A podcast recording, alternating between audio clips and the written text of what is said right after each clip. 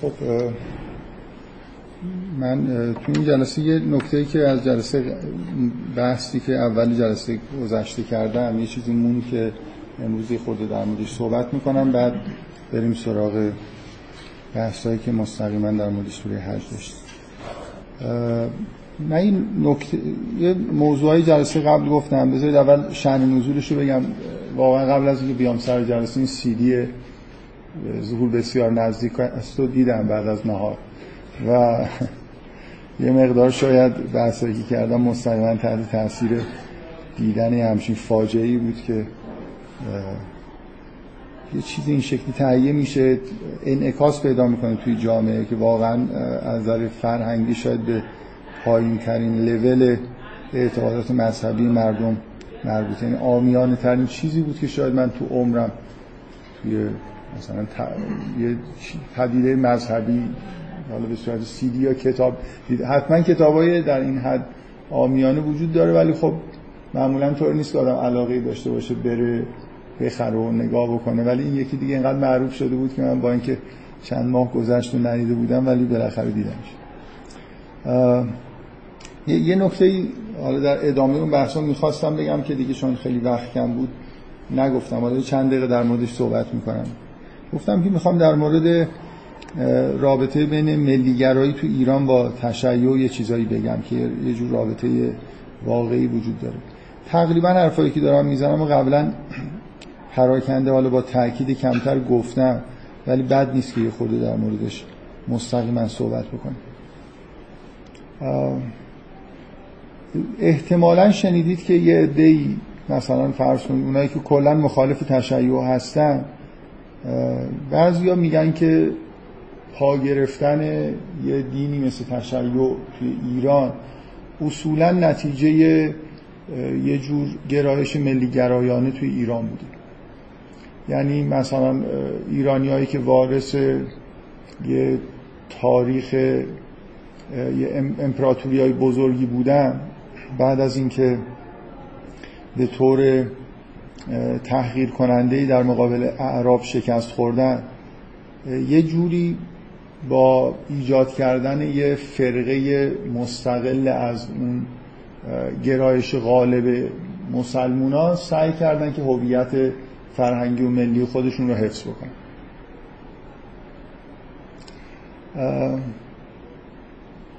من نمی‌خوام واقعا مستقیما در مورد این اعتقاد صحبت بکنم. که اصلا چقدر از نظر تاریخی این درسته. مثلا شما تاریخی که مطالعه می‌کنید واقعا تا قبل از دوره صفویه اصلا ایران شیعه نیست. به این معنایی که کشور شیعه باشه. و یه نواحی فقط در طول تاریخ گرایش به تشیع داشتن. بعد گفتن این که بعد از نه قرن ایرانیا برای احراز هویت ملیشون مثلا در دوران صفویه اومدن یه همچین گرایشی پیدا کردن هم یه خورده عجیبه. بیشتر به نظر می‌رسه که به وجود اومدن یه حکومتی مثل صفویه و قدرت پیدا کردنش با تاکید روی فرق گرایی و به هر حال تاکیدش روی تشیع نتیجه شکست خفتبار خلفا در مقابل مغول ها بوده. یعنی اون خلای ایدئولوژیکی که توی جهان اسلام به وجود اومده بود اینجوری پر شد. توی فقط هم ایران نیست خیلی جای دیگه هم یه همچین گرایش هایی هست. یعنی شما وقتی که مثلا فرض کنید قرنها خلیفه عباسی خودشون نماینده مستقیم خدا رو کره زمین می‌دونه بعد مغلا حمله می‌کنن میگیرنش مثلا به معنای واقعی کلمه لولش می‌کنن توی یه مثلا فرشی و لهش می‌کنن. خب این یه بحران به وجود میاره توی نظر فکری دیگه. چطور شد که خلیفه خداوند مثلا روی زمین و جانشین پیغمبر این توی همچین بلای سرش اومد؟ در مقابل کسایی که اصلا کافر مطلق هم هستن به معنایی. در اون زمانی که حمله کردن به مثلا این ماجرای قتل آخرین خلیفه عباسی در زمان هولاکو بوده نه در اول حمله مغول به هر حال صفویه به نظر میاد این خلا پر کرده و یه خورده عجیبه اگه بخوایم بگیم که این گرایش کلی کشور ایران و ایرانی ها به سمت تشیع رو ربط بدیم مثلا به سابقه ملیشون. ولی از ابتدایی که برای تاریخ اسلام شروع میشه یه جور گرایش های به تشیع توی مثلا شمال ایران توی خراسان جاهای مختلف توی ایران هست. اینجوری نیست که فقط در زمان صفویه به وجود اومده باشه. من نکته ای که می‌خوام بگم اولا این خیلی احتیاج به بحث تاریخی داره که ما در چه دورانی این گرایش ها به وجود اومده چقدر حالت ملیگرایانه واقعا داشته چه مقدار میشه اسمشو ملیگرایی گذاشت چه مقدار میشه اسمشو ادالت خواهی گذاشت. یعنی شما اعرابی که ادعای مسلمون بودن داشتن ولی به شدت بین عرب و عجم مثلا تمایز قائل می‌شدن. خب طبیعیه که توی کشورهای پیرامونی خودشون وقتی امپراتوری تشکیل دادن یه واکنش های منفی رو ببینن. خب این می‌تونه به صورت گرایش پیدا کردن به یه به اصطلاح عقایدی که جنبه اپوزیسیون به اصطلاح داشته باشه در بیاد. این خیلی طبیعیه که اینجوری فکر بکنیم که همچین گرایشی می‌تونه زاییده عدالت خواهی و ضدیت با حکومت مرکزی که درست رفتار نمی‌کنه باشه به جای اینکه بگیم که مثلا حالت ملی گرایانه داره. در حال این عقاید وقتی به صورت تاریخی دارن بیان میشن من فکر می‌کنم خب خیلی احتیاج به تحقیق تاریخی داره که یه نفر بخواد واقعا یه همچین نسبتی رو به یه گرایش این شکلی در تاریخ بده. من, من نمی‌خوام اینجا بحث تاریخی بکنم.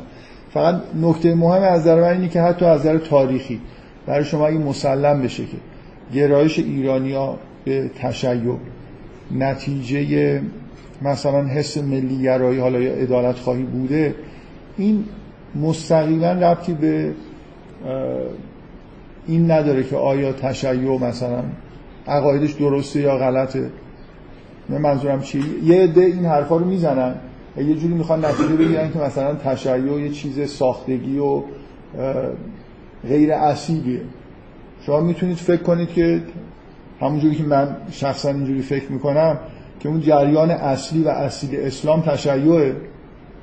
ولی حالا ممکنه گرایش یه ملت به تشیع گرایش اصیلی نباشه.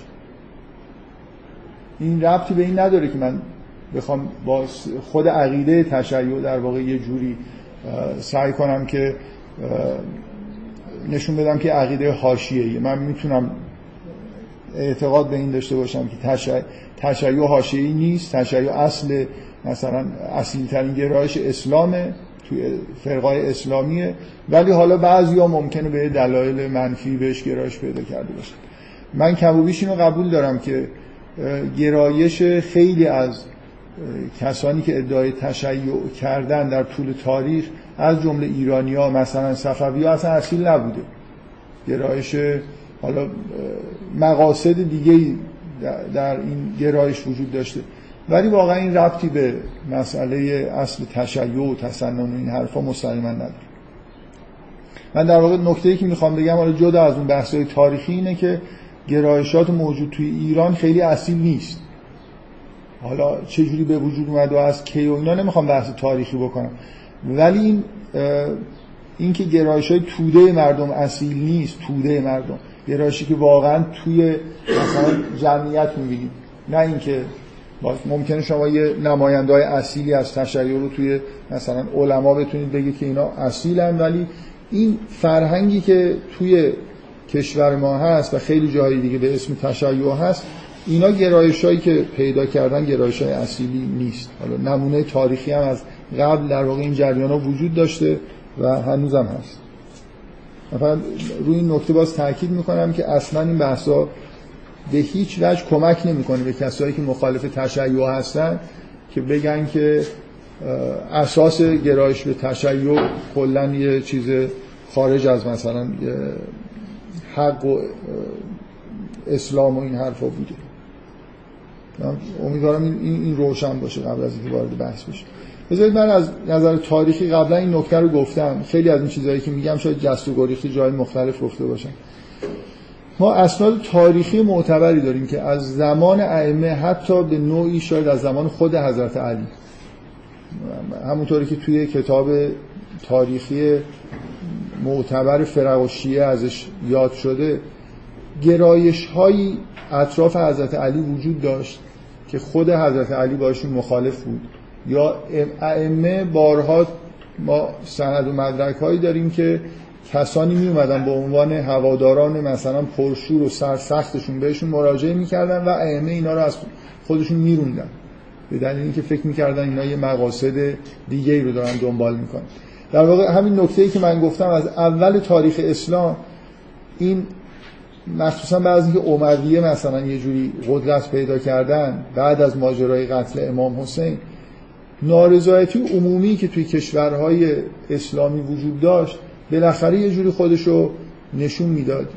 یکی از راه های نشون دادنش این بود که مثلا موالی اونایی که تحت یوغ قدرت اعراب قرار گرفته بودن و غیر عرب بودن واقعا میل داشتن که خودشون رو نجات بدن و یه راه نجات خودشون رو در عین مثلا حفظ مسلمون بودن خودشون و مسلمون قلمداد شدن حداقل ابراز ارادت به ائمه و علوی بودن به اصطلاح چیز می‌کردن. یه راه این بود که اینجوری خودشون ابراز بکنن. و واقعا ما اسناد خوبی داریم که اماما چقدر از این آدما فاصله می‌گرفت یه ماجرای خیلی معروفی هست من حالا واقعا اینو نمی‌دونم از نظر سند چقدر معتبره. که ابو مسلم وقتی که اومدیه رو سرنگون کرد اولین آپشنش برای جانشینی امویه امام جعفر صادق بود و امام جعفر صادق نپذیرفت. اینا رو یاران واقعی خودش نمی‌دونست. این چیزیه که در تاریخ من خوندم ولی نمی‌دونم واقعا تحقیق نکردم ببینم چقدر این مسئله به اصطلاح حالت موثق داره. هیچ بعید نیست که اینجوری باشه.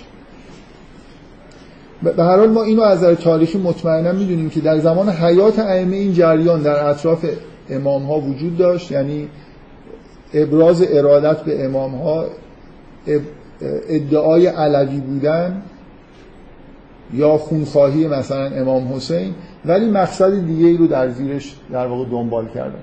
مخالفت با خلفا یا حتی یه جور استقلال طلبی و هویت طلبی از نظر فرهنگی.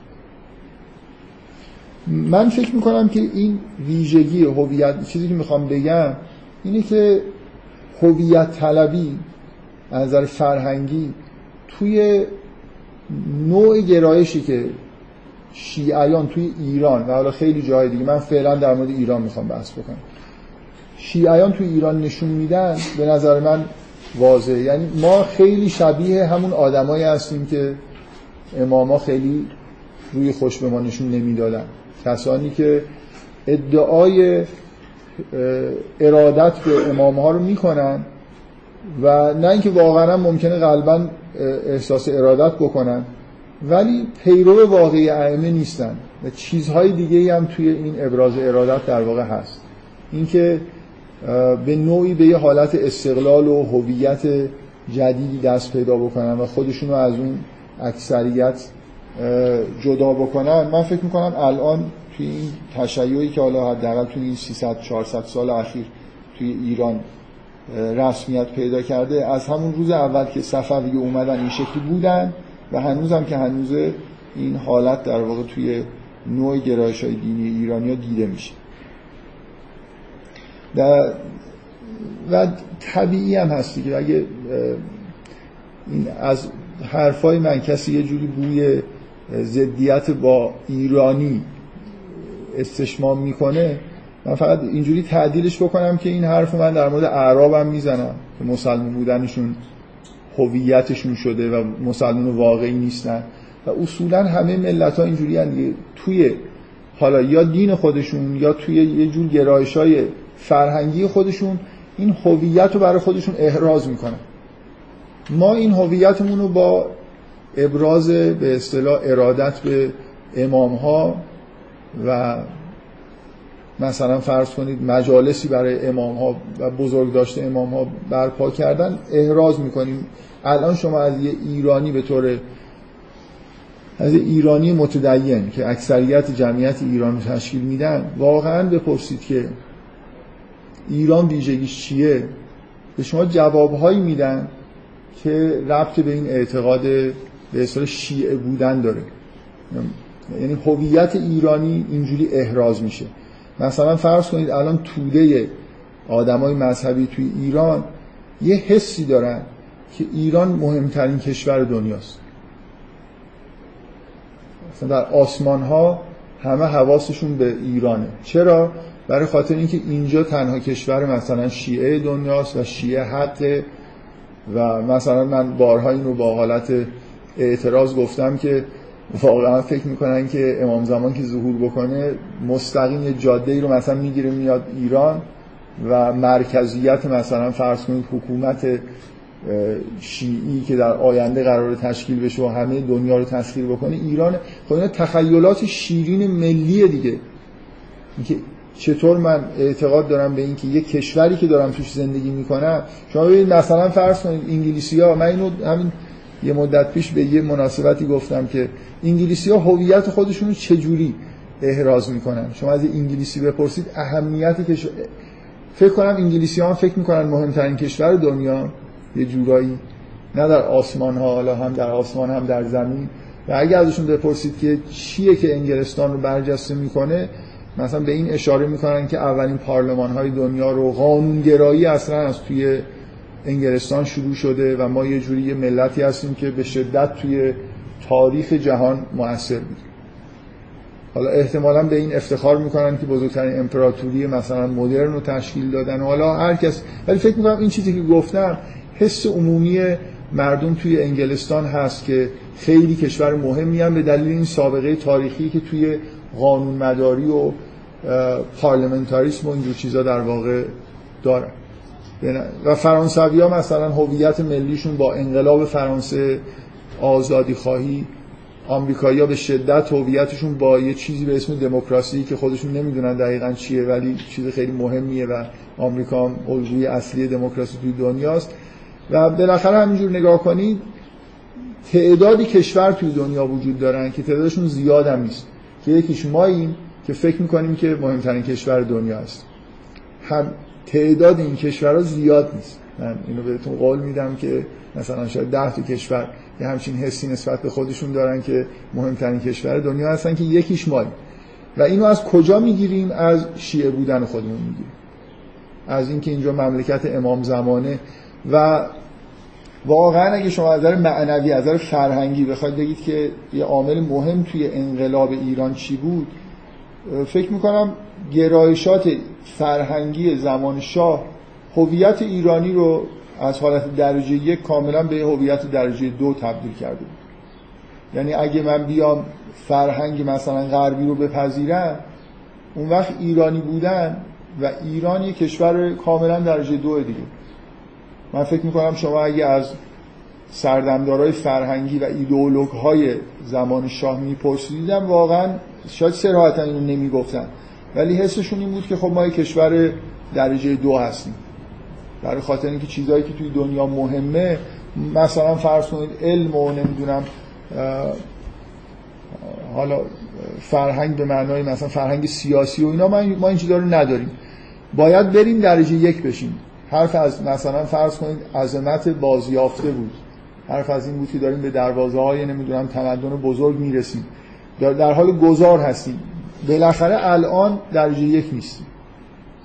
و بعد از انقلاب دوباره درجه یک شدیم.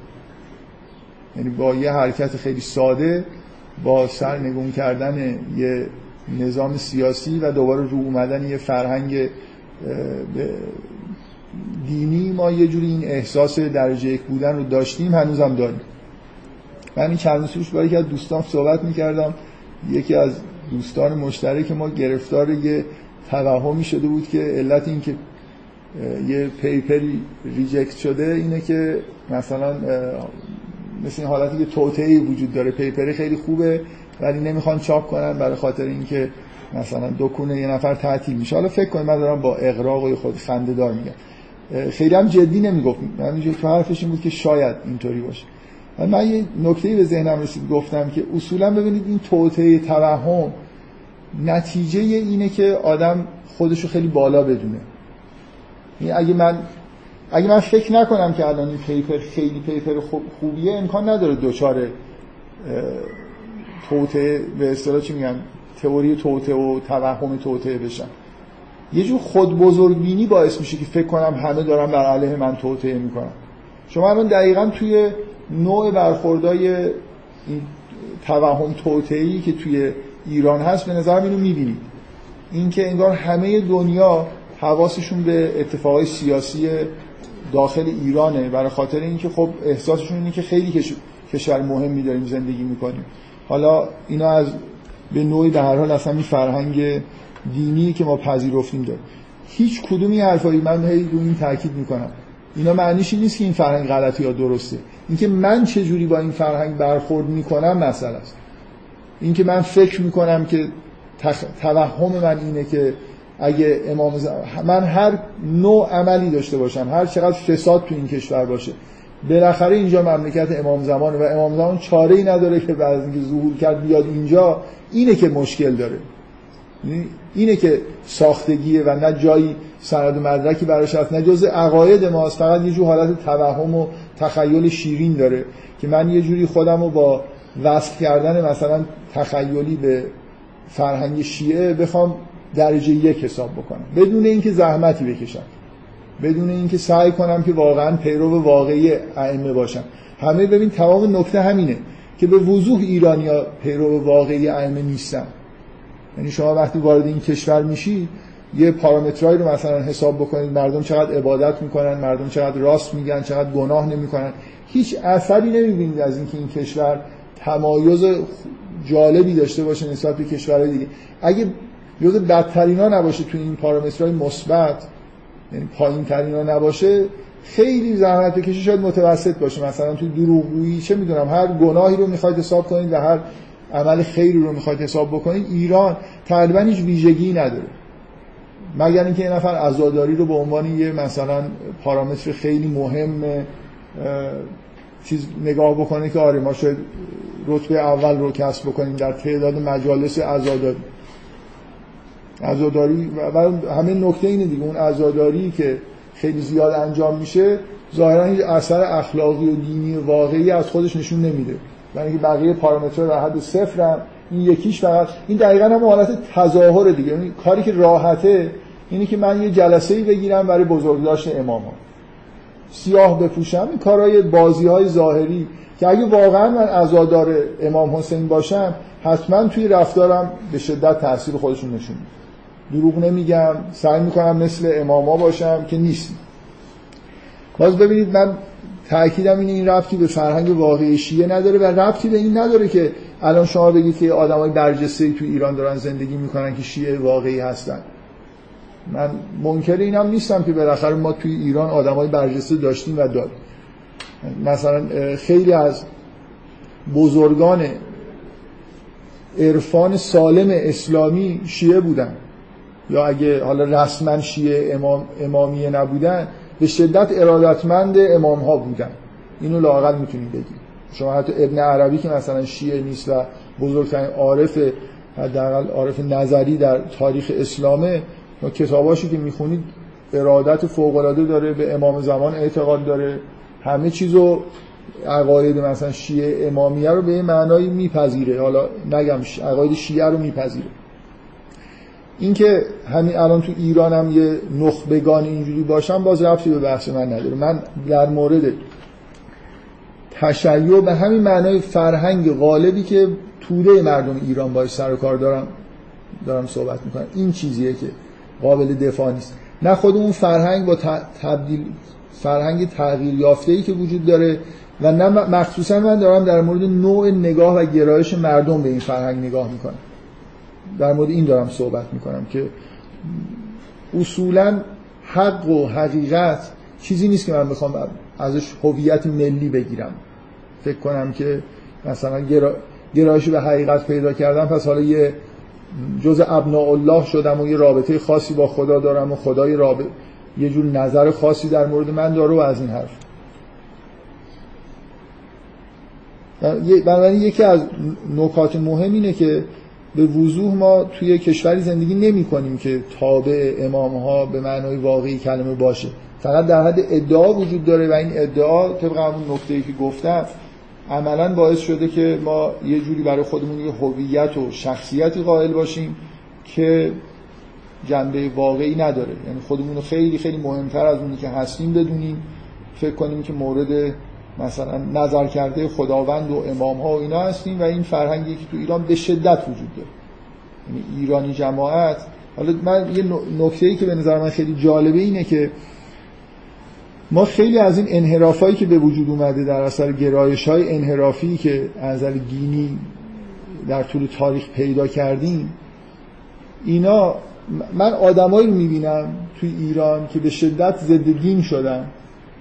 ولی اون خلق و خوهای انحرافی رو تو خودشون دارن. مثلا فرض کنید اگه ما به دلیل یه جوری حجت ما بر اینکه ملت به اصطلاح نامبروان دنیا هستیم این بوده که شیعه هستیم و برحق هستیم و هیچ کشور دیگه شیعه نیست و این حرفا حالا آدمی که تو ایران زندگی می‌کنه که دیگه اعتقاد به دین نداره ولی اون نامبروان بودن و احساسش داره. یا مثلا اگه یکی از انحرافای توده مردم توی گرایششون در واقع گرایش انحرافی که دارن ببین گرایش انحرافی دقیقا معنیش اینه از نظر من. ممکنه شما هیچ عنصری پیدا نکنید توی اعتقادات مردم که ریشه توی حقیقت نداشته باشه. مثلا فکر کنید که عزاداری بالاخره توی سنت امامان یه چیزی بوده. مثلا در روز آشورا روایت هست که امام جعفر صادق عزاداری می‌کرده و اماما کلا یه همچین سنتی رو رعایت می‌کنه. فرض کنید که این روایت کاملا معتبره. به نظر من فکر می‌کنم که قابل اثباته که یه همچین سنتی وجود داشته. خب نماز خوندن هم وجود داشته. عبادات دیگر هم می‌دونیم و خیلی سنت های دیگه. انحراف پیدا کردن یعنی اینکه من وزن یه چیزایی رو که خیلی بالاست رو کم بکنم وزن این چیزی که پایینه رو ممکنه بگیم که عزاداری واقعیت داشته به یه چیزی داره اشاره می‌کنه تو سنت امام هست. ولی آیا اینقدر؟ آیا با این فرم با این محتوا انحراف این نیست که من یه چیز کاملا جدیدی برای خودم؟ بدعت این نیست که من یه کار کاملا جدید بیارم. عرضه بکنم. من اگه نماز رو طور دیگه بخونم بدعته. بعد بگم که آن بالاخره اماما نماز میخوندن هر جور تغییری که بدم مخصوصا تغییر توی وزنی که به کارهایی که دارم انجام میدم و اجزای فرهنگ دارم میدم اینا به شدت جنبه انحرافی داره. مثلا چیزی که جنبه انحرافی داره به وضوح این فرهنگ نفرت و انتقامجوییه. که توی از توی این عزاداری ها به نظر من در اومده. یعنی عزاداری ها جنبه انحرافی پیدا کردن. بیشتر از اینکه به جنبه شناخت و معرفت نسبت به ائمه و مثلا امام حسین پیدا بکنن. جنبه نفرت از طرف مقابل پیدا کردن. بعد این نفرت به دلایل تاریخی کاملا انحرافی تعمیم که پیدا کرده به تمام اهل سنت. یعنی همه اهل سنت در جهان باید تاوان خون امام حسین رو از نظر بعضی از عوام بدن. حالا چه اون موقع اونجا بودن من گفتم تو همین بحثی که بعد از برگشتنم از حج کردم که یه از این دانش آموزایی که اومد آورده بودنشون شعار یا لسارات الحسین توی شعار انتقام جویی از امام حسین توی سعی و صفا و مروه دادن و من اونجا تصورم این بود که خب مثلا یه سنی اهل سنت اصلا چی می‌فهمه؟ از اینکه قدیما مثلا یه موقعی که اصلا اندونزی هنوز مسلمان نشده بودن یه قتل اینجا اتفاق افتاده و اینا حالا مثلا اینایی که اندونزی هستن توسط اهل سنت مسلمان شدن جز اهل سنتن. حالا اینا باید کفاره مثلا خون امام حسین رو بدن. اینکه این همه مسلمانایی که الان دارن زندگی می‌کنن اکثر نگم اکثریت همه مسلمان این عمل رو تقبیح می‌کنن و طرفدار امام حسین هستن. کسی جز مسلمان شما پیدا نمی‌کنید که طرفدار یزید باشه مثلا. ولی این حس نفرت و انتقام توی که من فکر می‌کنم نتیجه یه جور سرکوبی تاریخیه دیگه. یعنی آدمایی که به شدت در حالت تحقیر زندگی کردن یه جور حس نفرت و انتقام توشون به وجود اومده. بعد اینو حالا اینجوری چیزش کردن به اصطلاح چی میگن رشنالایزش کردن که این نفرت و انتقامی که در دل من هست برای خاطر اون گناه بزرگیه که کردن و امام حسین رو کشتن. و این با هم توی همین سنت های عزاداری این حس باقی مونده. یه جور نفرت نسبت به همه مثلا حس انتقام جویی من فکر می‌کنم همین که آدم به شدتی که از عقاید خیلی قویش این باشه که باید انتقام یه قتلی مثلا قتل بزرگی در تاریخی رو مثلا بگیره. و این حس نفرت و انتقام رو کاملا چیز بدونه. برای خودش مثل اینکه زینت خودش بدونه. و دوست داشته باشه که اصلا اینو ابراز بکنه که من خیلی متنفرم خیلی مثلا حس انتقام دارم و این جزء نشان دهنده محبت من مثلا به امام حسین و امام هاست. نکته که می‌خواستم بگم اینه من توی ایرانی هایی که مذهبی نیستم این حالت رو می‌بینم. یعنی کلا این حالت انتقام جویی اینکه اگه یه نفر یه کار بدی کرده حتما باید یه بلایی سرش آورد و اینا. شما ممکنه توی جمعیت های مختلف ملت های دنیا نگاه کنید توی ایرانیا این شدتش از همه جا بیشتر باشه. حالا این حرف من با اطمینان مطمئنا نمی‌ذارم تا آدم آمار نداشته باشه و مطالعه نکرده باشه. به تو ایرانی خیلی شدیده. یعنی مثلا فرض کنید اگه حکومت شاه ساقط میشه همه رو باید کشت. الان یه عده هستن که اگه این حکومت ساقط بشه هیچ جوری مثلا رضایت نمیدن اونایی که اتفاقا مذهبی نیستن. مگر که همه قتل عام بشن. هر کی با این حکومت من یه بار با یه آدم مثلا روشن فکر کاملا غیر دینی صحبت می‌کردم و حرفش این بود که هر کسی که با این حکومت همکاری کرده مثلا یه جوری حالا نه اینکه تو نیروهای نظامی بوده. یادم نیست دقیقا چی می‌گفت. همه باید تقاس پس بدن مثلا. من واقعا احساسم این بود که این بالاخره این حس فرهنگی که تو ایران هست فکر می‌کنه که فرهنگ دینی که مثلا اینجا بوده رو کنار زد و حالا دیگه آدم مذهبی نیست. ولی خیلی از این احساسات توی وجودش انگار تهنشین شد. برای نکته ای که من می‌خوام بگم اینه که ما ایرانی ها یه جور یه ملت مغروری هستیم. از کجا شروع شده شاید واقعا نتیجه اون امپراتوری چند هزار سال قبل ما باشه. و این غرور رو یه جوری الان به اصطلاح اون هویت و برتری طلبی خودمون رو توی فرهنگ عامه ما رفته توی این اعتقادات ظاهرا شیعی. نکته نکته که من می‌خواستم بگم اینه که یه جور در واقع ملیگرایی به معنایی. یعنی هویت ملی داشتن ما با متاسفانه با اعتقاداتی که فکر می‌کنیم اعتقادات برحق مثلا شیعی هست ترکیب شده و یه جوری ما از فرهنگ شیعه خودمون انگار چیز داریم. مطالبات ملی هم توش اضافه شد. این بحثی بود من آخر جلسه قبل بعد از اون بحث اول خودم می‌خواستم بگم برای خاطر اینکه الان که اینقدر حرف از انحراف های ترکیب کردن ملیگرایی با مثلا تشیع و اینا میشنوی من فکر می‌کنم که خب یه جوری اینا چیز داره. یعنی ریشه های واقعی داره. هرچند شاید توی آگاهی مردم نباشه ولی بالاخره هویت ایرانی با یه, یه جور عقاید شیعی انگار با هم دیگه ترکیب شده که ترکیب جالبی هم نیست دیگه. یعنی واقعیت نداره که این بتونیم از این کارهایی که می‌کنیم و این عقایدی که داریم یه همچین هویتی رو بگیم بفرمایید.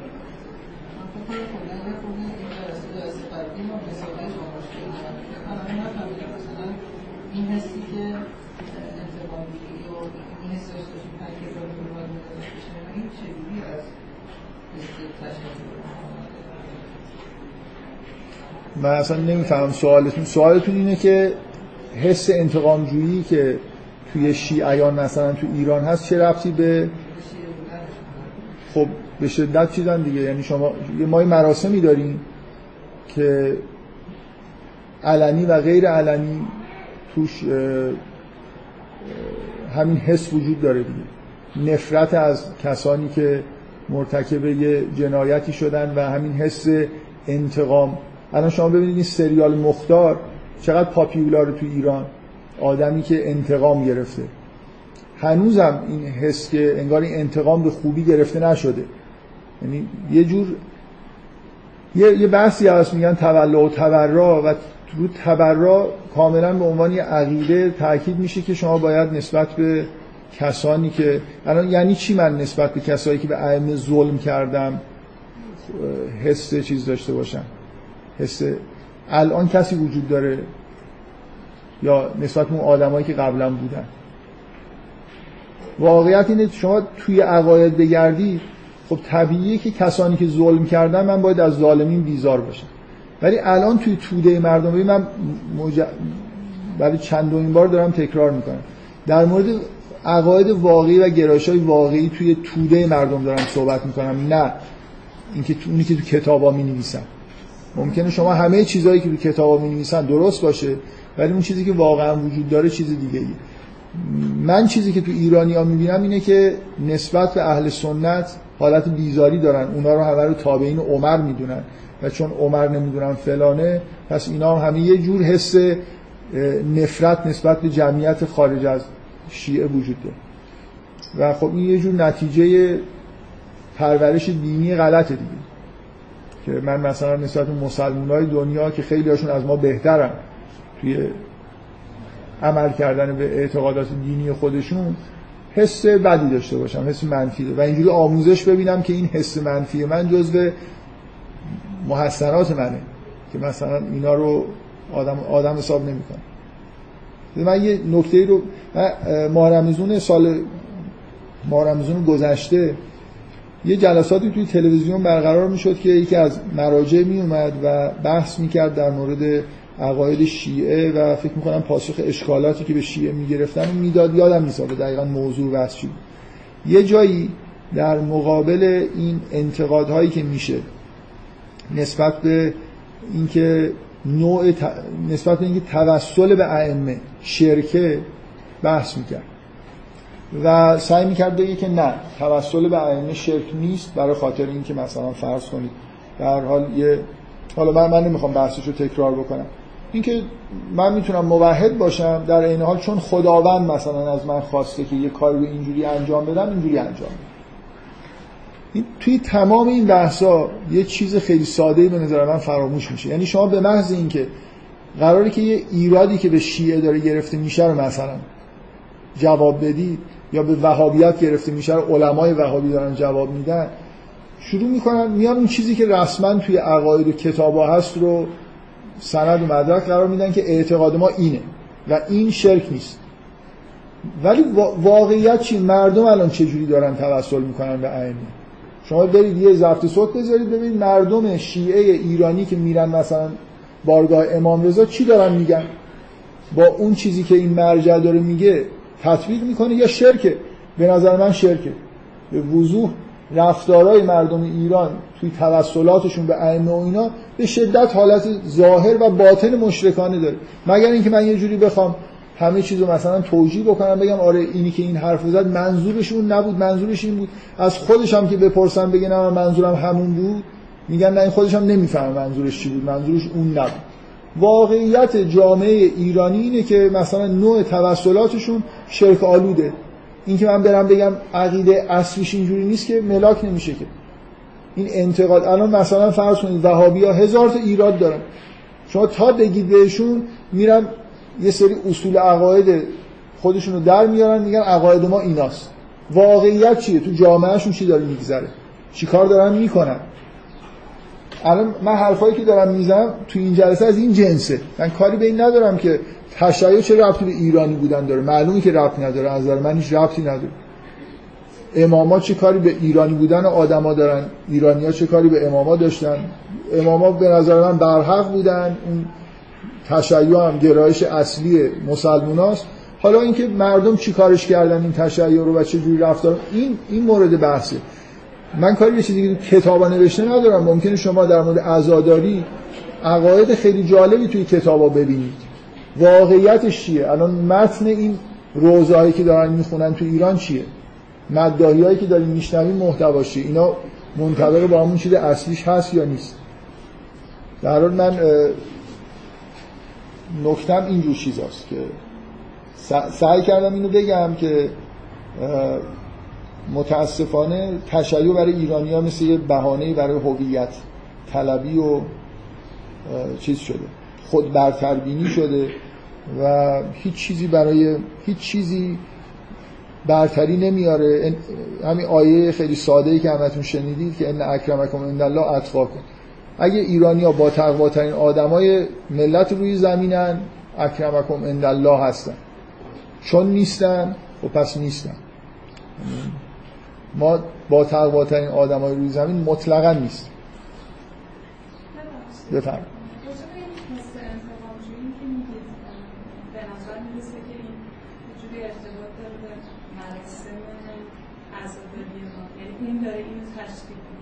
اینجوری که ما داریم عزاداری می‌کنیم و من همش میگم این, این که عزاداری کار خوبی بوده برای مثلا شما فهم عزاداری نه به معنای گریه زاری کردن تو سر کله خودمون زدن. اینکه یاد ماجرای آشورا همیشه زنده باشه این فکر می‌کنم این چیزیه که واقعا اماما از ما خواستن. ولی عزاداری کردن به این فرمی که ما داریم انجام میدیم که حس انتقامجویی توش به وجود میاد. آره من فکر می‌کنم که اینجوری هست. یعنی ما فرهنگ شیعه ایرانی حس انتقامجویی توش هست.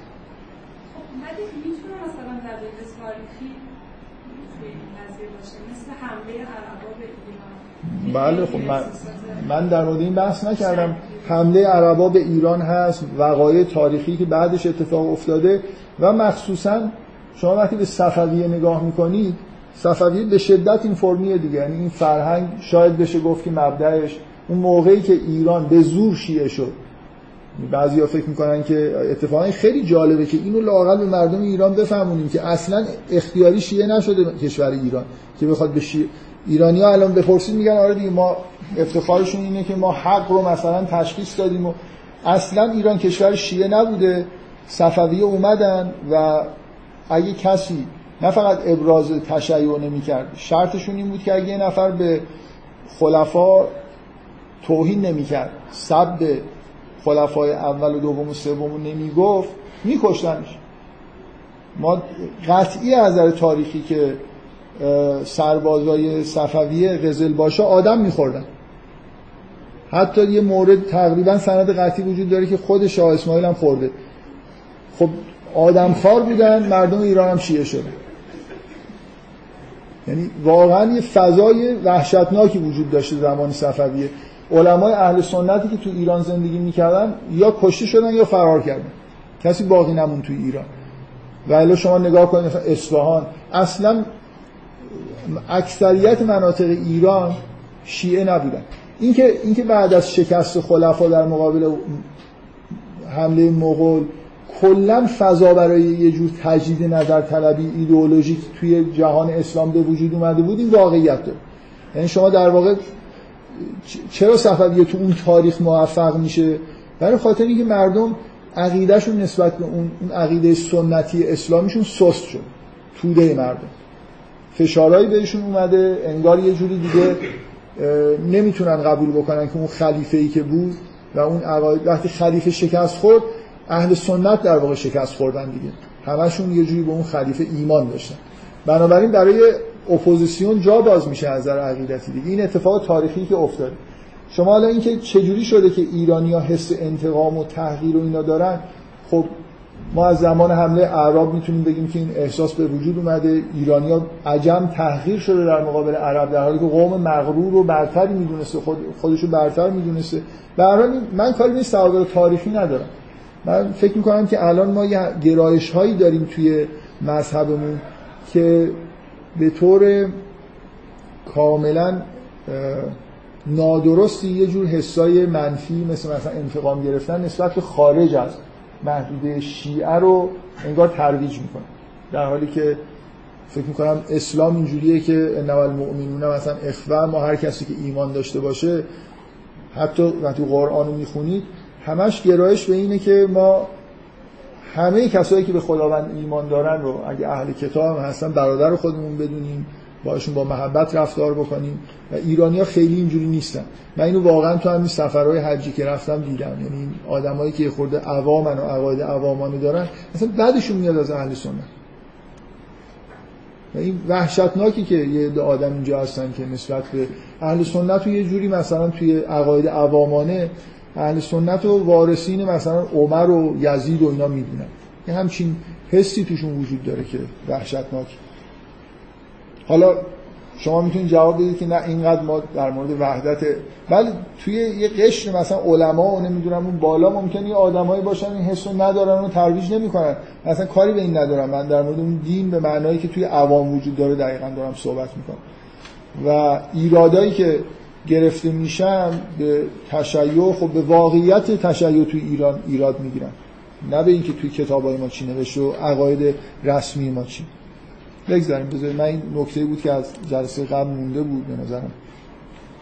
بعد نبود. در موردش صحبت بود. خب من اون بحثی که در مورد قیامت توی این سوره بود و ادامه بدم و یه خورده از نظر اینکه آیه ها رو یه خورده جلو بریم.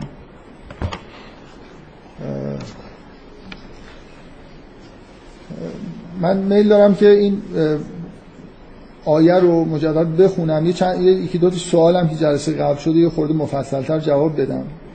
و بعدش بریم سراغ آیات بعدی. در مورد آیه پنج داشتیم صحبت می‌کردیم که آیه پنج و شیش و هفت سه تا آیه هستن که به نظر با شروعی که داره به نظر میاد که به نوعی قرار شک ما رو نسبت به اینکه قیامتی واقع میشه برطرف بکن اینجوری شروع میشه که یا ایها الناس ان کنتم فی ریب من البعث فانا خلقناکم. اگه در تردید به سر می‌برید از از بس از برانگیخته شدن بعد از مرگ به این نگاه بکنید که ما شما رو از خاک آفریدیم سپس از نطفه سپس از علقه سپس از مزغه بعد مخلقت و غیر مخلقه یعنی مثلا که خلقت کامل داشته یا خلقت غیر کامل لنبین لکن و نقر رو فل ارهام ما نشا. الا عجل مسمى اولین چیزی که میگه بهش نگاه بکنید اینه که شما یه دوره زندگی جنینی در رحم قبل از این دنیا به دنیا اومدن داشتید که اون دنیای شما بود و اونجا شما یه تغییراتی رو تجربه کردید یه مدت محدودی اونجا بودید یعنی چیزی شبیه زندگی و مرگ قبلا ما تجربه کردیم. به معنای واقعی کلمه توی یه حیاتی در یه محدوده رحم داشتیم که پایان داشت. الا عجل مسما بود. این عین این عبارت عجل مسما در مورد زندگی این دنیای ما هم تو قرآن به کار میره. یعنی شما یه جایی هستید و می‌دونید که موقتا اینجا هست ما یه زندگی این شکلی با یه حیات ویژه‌ای رو قبلا تجربه کردیم که الا عجل مسما بود و اون عجل مسما که رسید اون چیز شبیه مرگ اتفاق افتاد. اتفاق واقعی که افتاد این بود که ما وارد یه جهان دیگه ای شدیم. وارد یه دوره جدیدی از حیات خودمون شد که اینجوری ادامه پیدا کرد که ثم نخرجکم طفلا به صورت یک کودکی از اون محیط خارج شدیم. ثم لتبلغوا اشدکم به بیشترین به غایت رشد خودمون از نظر جسمانی در رسیدیم. و منکم من یتوفا بعضیا بعد از اینکه به این رشد رسیدن میمیرن و منکم من یرد الی اردل العمر بعضیا میمیرن بعضیا تا ارزل العمر یعنی اون حیات و مثلا زندگی پستر که اشاره به پیری و ناتوانی انتهای زندگیه بعضیا تا اون حد ادامه پیدا می‌کنه زندگیشون. لکی لا یعلم من بعد علم شیعا تا به جایی برسن که هیچ چیزی رو ندونن. من سعی کردم بگم که اساس در واقع این استدلالی که اینجا هست اینه که ما تجربه قبلی داشتیم سعی کردم اینجوری مثلا بیان بکنم که چه چیزی توی زندگی جنینی وجود داشته. ولی اون موقع ما تو حواسی نداشتیم که بفهمیم چه, چه ویژگی اونجا وجود داشت که اگه ما آگاهی داشتیم می‌تونستیم درک بکنیم که این عجل مسما که فرا برسه از بین نمیریم بلکه وارد یه زندگی جدیدی میشیم. من توی یکی دو جلسه قبل به یه نکاتی اشاره کردم سعی کردم بگم استدلال در واقع اینجوری کار می‌کنه که اولا ببینید استدلال استدلال عقلی به معنای واقعی کلمه نیست. یه استدلال عقلی خیلی یه جورایی توی حواس دیگه. من وقتی میگم چیزی استقرار عقلی نیست شما به دلیل نوع تربیت و آموزشی که دیدید احتمالا احساس می‌کنید که یه چیزی پایین تر از استقلال عقلی دیگه استقلال عقلی دیگه بهترین نوع استقلال. استقلال عقلی از نظر من حالت چیز داره. یعنی وقتی میگم استقلال عقلی نیست یعنی می‌خوام بگم خوبه. استقلال عقلی نیست. استقلال عقلی به معنای استقلال انتزاعی نیست. استقلال مجردی که من همینجوری بگم یه کلیاتی بگم و بعدش نتیجه بگیرم. استدلالیه که یه جوری پایه انگلیسی ها یه واژه استفاده می‌کنن میگن grounded. یعنی چی؟ به فارسی یعنی مثلا به زمین وصل شده ها؟ چیزی که پای انگار داره به تجربه اشاره می‌کنه یادآوری می‌کنه تجربه مشابهی رو. این استدلالی که الان ما استدلال عقلی که برای معاد می‌کنن مشابه این این بخش رو حذف می‌کنن.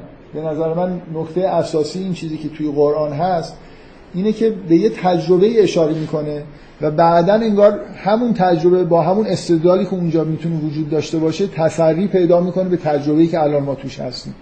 من می‌تونم همینجوری استدلال عقلی بگم که شبیه استدلالایی که احتمالا شنیدید که چون جهان یه جهان هماهنگ و منظم و پرفکتیه و بعد ما اگه معاد نداشته باشیم زندگی انسان ها یه جوری به نظر میاد که زندگی ناعادلانه یا مثلا از طریق عدل میشه استدلال کرد یا از طریق کمال. اینکه آدما مثلا این چه دنیایی با این همه سیستم پیچیده آدما به یه حدی از کمال می‌رسن بعضیا خوبن بعضیا بدن بعدم میمیرن و تموم میشه. یه جوری به عقل جور در نمیاد. یعنی به نظر میاد که اگر معادی وجود نداشته باشه جهان حداقل محیط انسانی یه نقصی توش وجود داره. استدلال بر اساس اینه که ما یه جور در وقتی به خداوند مثلا معتقد هستیم کمالی رو در جهان می‌بینیم نتیجهش اینه که نمی‌تونیم بپذیریم که زندگی آدما اینجوری تموم بشه و واقعا تموم بشه. در حالی که تازه به مراحلی از کمال رسیدن و یا عالم زحمت کشیدن یه کارایی کردن بعضی کارهای خوب کردن بعضی کارهای بد کردن و همشون برن زیر خاک و بشن معمولا شما استدلال اینجوری میشنوید ولی قرآن تکیهش روی اینه که شما یک بار زندگی رو تجربه کردید مشابه همین زندگی که الان دارید. اینکه ما دومین زندگی خودمون رو داریم تجربه می‌کنیم این نکته مهم این گراندد می‌کنه به اصطلاح استدلال رو.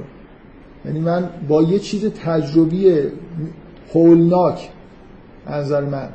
یعنی اینکه ما یه بار دیگه یه بار زندگی کردیم توی یه دنیایی و عجل مسما داشتیم بعد چیزی شبیه مرگ اونجا وجود داشت.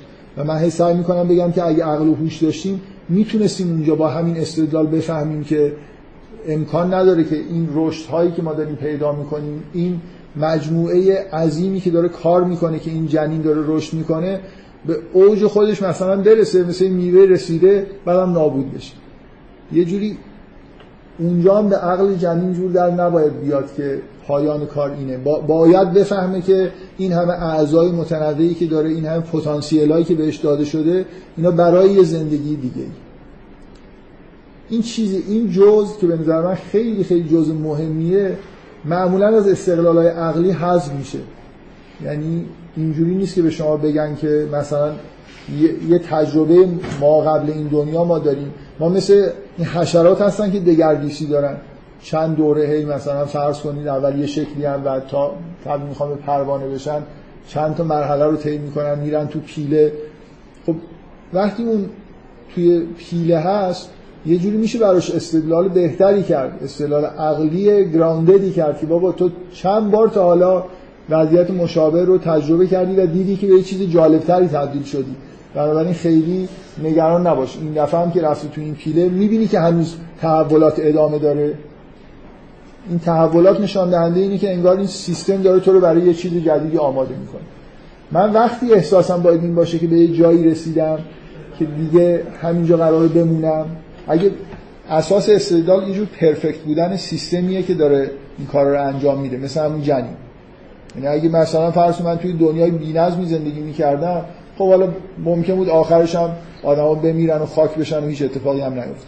اساس اینه که من به خداوند مثلا اعتقاد دارم کمال رو در جهان به معنای واقعی کلمه می‌بینم یه سیستم عظیمی پیچیده رو می‌بینم که داره کار می‌کنه و از من معنی نداره که این همینجور بیهوده مثلا فرض کنید یه موجودی زنده ای رو همینطوری که توی جنین اینجا اشاره میشه خاک تبدیل به نطفه بشه به علقه بشه یه مراحلی رو طی بکنه تبدیل به موجود نسبتا کاملتری یعنی حداقل تکامل یافته این چیزی که در دوران رحمی است به اوج خودش برسه و بعد نابود بشه.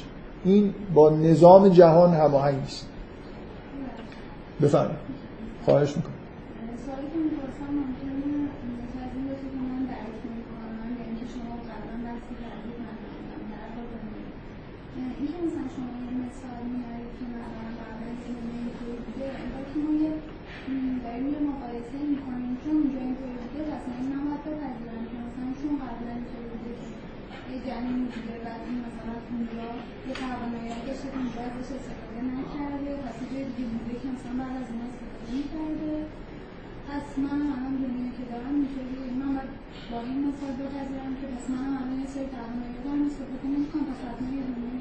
نه.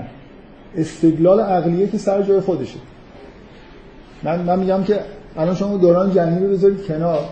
ما یه استدلال عقلی داریم که توی نظام کامل و هدفمندی داریم زندگی می‌کنیم. یه ساختار پیچیده عظیمی جهان داره که داره مثلا فرض کنیم ما حیات ما بر اساسش تنظیم شده و داریم رشد می‌کنیم و بزرگ میشیم. قانون طبیعته.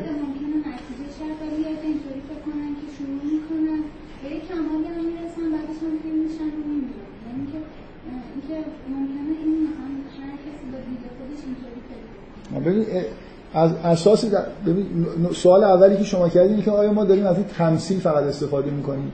میگیم توی جنین اینجوری بوده آخرش اینجوری شده پس اینجا هم اینجوریه. نه. من جواب اینه که ما جنین رو نگاه می‌کنیم. ما یه استدلال داریم و احساس می‌کنیم که توی جنین این استدلال برای جنین کار می‌کرد. فرض کنید جنین آگاهه و می‌تونه استدلال بکنه. میگه که من توی رحم پرفکتی قرار گرفتم و هی دارم رشد می‌کنم و لحظه به لحظه شکوفاتر و بزرگتر میشم به یه وضعیت انتهایی می‌رسم و بعد فرض کنید می‌فهمم که مثلا یه چیزی مثل مرگ هست. بالاخره به یه معنای مرگ اون شیوه حیاتی هستش دیگه. مطمئنا جنین نمی‌تونه تصور کنه که اگر این مرگ پایان حیاتش نیست حیات بعدیش چجوریه. نمی‌دونه چجوریه. من حرفم این بود که جنین اگه عاقلانه بخواد استدلال بکنه اولا می‌تونه بفهمه که داره برای یه حیات دیگه آماده میشه. برای خاطر اینکه یه جوری یه, یه مک... مثل اینکه یه کارخونه عظیم هماهنگی رو می‌بینه که داره یه چیزی رو تولید می‌کنه. و بعد این همه پیچیدگی و عظمتی که اونجا وجود داره تصور این که این شیئی که داره تولید میشه بی خوده یه جوری احمقانه است. یعنی من اگه الان برم یه یه دانشمندایی رو ببینم این سیستم عظیمی رو دارن اداره می‌کنن. همشون هم آدمای معقولی هن. و کارخونه های ساختن. آخرش یه جعبه ای تولید می‌کنن. یکی بیاد به من بگه این جعبه هیچی توش نیست. مثلا چیز مزخرفی به درد هیچی نمی‌خوره. من باورم نمیشه. احساس می‌کنم خب این همه آدمی که من دیدم همشون آدمای خیلی معقولی بودن و این همه دم و دستگاه درست کردن به اندازه مثلا یه شهر. که داره کار می‌کنه خب یه محصول خیلی با ارزشی دارن تولید می‌کنن که ممکنه من نفهمم الان این بشه درد می‌خوره. حتما به درد می‌خوره. مگر اینکه واقعا اینا عاقل نیستن دیگه. بالاخره اگه من حس می‌کنم که در جهان یه عقل و کمالی وجود داره مثلا به خدا اعتقاد پیدا کردم. اعتقاد به خدا قبل از اعتقاد به معاد به یه معنایی. هرچند تقریبا مستقلم میشه یه جورایی بحث رو ادامه داره واقعیت اینه که ما معمولا اعتقاد به معاد و اعتقاد دوم انگار بعد از درک کمال و مثلا هدفمندی جهان به نوعی می‌فهمیم به معاد معتقد میشه من بنابراین استدلال تمثیل نیست. استدلال اینه که من یه استدلال عقلی دارم که کار می‌کنه. به من میگه که یه جهان هدفمند به این پیچیدگی اگه یه محصولی داره تولید می‌کنه و این محصول یه جوری قبل از اینکه به هدف نهایی انگار برسه داره نابود میشه پس اشتباه دارن می‌کنن. نابود نمیشه. داره به یه وضعیت مثلا دیگه ای منتقل میشه. اون تمثیل کمک می‌کنه به اینکه این استدلال قبلا یه بار کار می‌کرده و نتیجه درست داده.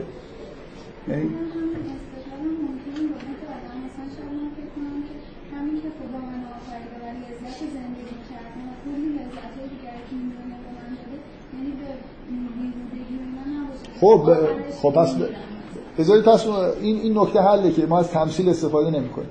ما داریم یه استدلال عقلی رو ما یه استدلال عقلی رو به یه معنایی داریم گراندد می‌کنیم. یعنی میگیم یه جای دیگه کار می‌کردیم.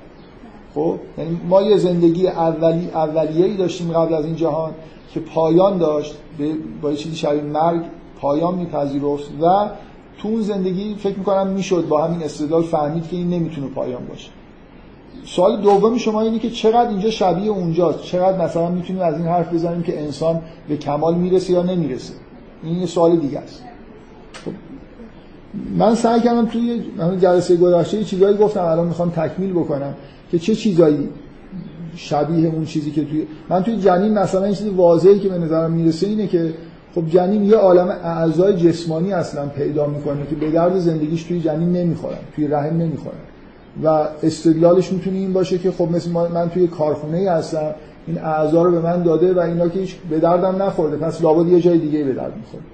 من حتی به حال شوخی و یه مقدار شوخی یه مقدار جدی گفتم که جنین خیلی باهوش. شاید حتی بتونه یه سری ویژگی های زندگی آینده خودش رو حدس بزنه این اگه بفهمه که این پا کلا مکانیسم کار کردن چجوریه که جنین می‌فهمه برای خاطر اینکه یه جور تمرین انگار راه رفتن و استفاده از دست و اعضای خودشون می‌کنه. پس یه جوری باید بفهمی که این دهان و دستگاه گوارشش احتمالا به وارد جهان دیگه بشه چیزی برای خوردن بهش میدن. و نمی‌دونم دستش مثلا این چیزهایی برای گرفتن هست. و الی آخر حالا دارم خیلی تخیلی بحث می‌کنم. بنابراین نکته استدلال این استدلال اینجوری باید پیش بره که ما ناتمام بودن این دنیا رو هم مثل ناتمام بودن این دنیای اولیه در واقع حس کنیم. وگرنه اگه مثلا این حرف شما درست باشه که نه ما تو همین زندگی به یک کمالهایی می‌رسیم و همین زندگی کافی خودبسنده است. بنابراین لزومی نداره که بعد از مرگ چیز دیگه ای باشه خب آره این استدلال کار نمی‌کنه. شما تو اصل اون استدلال و تطبیقش با این زندگی که ما داریم اشکال دارید. من تاکیدم روی این بود که ارزش اون گراندد کردن رو فراموش نکنید من هر من یه دونه کتاب استدلال برای معاد ندیدم از مسلمان که این جنبه استدلال قرآنی رو روش تاکید کرده باشن. اصلا واقعیت اینه که ندیدم که گفته باشن چه برسه به تاکید کردن. این که ما یه زندگی ما قبلی داریم که مشابه این زندگی قرآن شما دیدید؟ خب من مشکلم با کتابای به اصطلاح فلسفی و عقلی و این حرفاست. یه توهماتی وجود داره در مورد استدلال عقلی که از ارسطو به ما من... فکر می‌کنن اینا خوب نیست این حرفا. فکر می‌کنن همونجوری انتظایی تر بحث بکنن بحثاشون جالبتر و مثلا محکمتره. در حالی که اصلا اینجوری نیست. یعنی الان من دارم سعی می‌کنم بگم که این چیزی که تو قرآن ابتدا میاد که از جنین شروع می‌کنه نه فقط کاری به اون استدلال سر جای خودشه به اضافه اینکه به شدت تقویت میشه. توسط اینکه انگار یه مثالی که اون استدلال توش کار می‌کردن هم داره به ما نشون میده. موضوعی که ما داره به تجربه واقعی حیات خودمون در واقع وصل می‌کنه. و از دیگه تو یه اصطلاحی تو هوا و خیلی ذهنی و انتظاری نیست بفهم.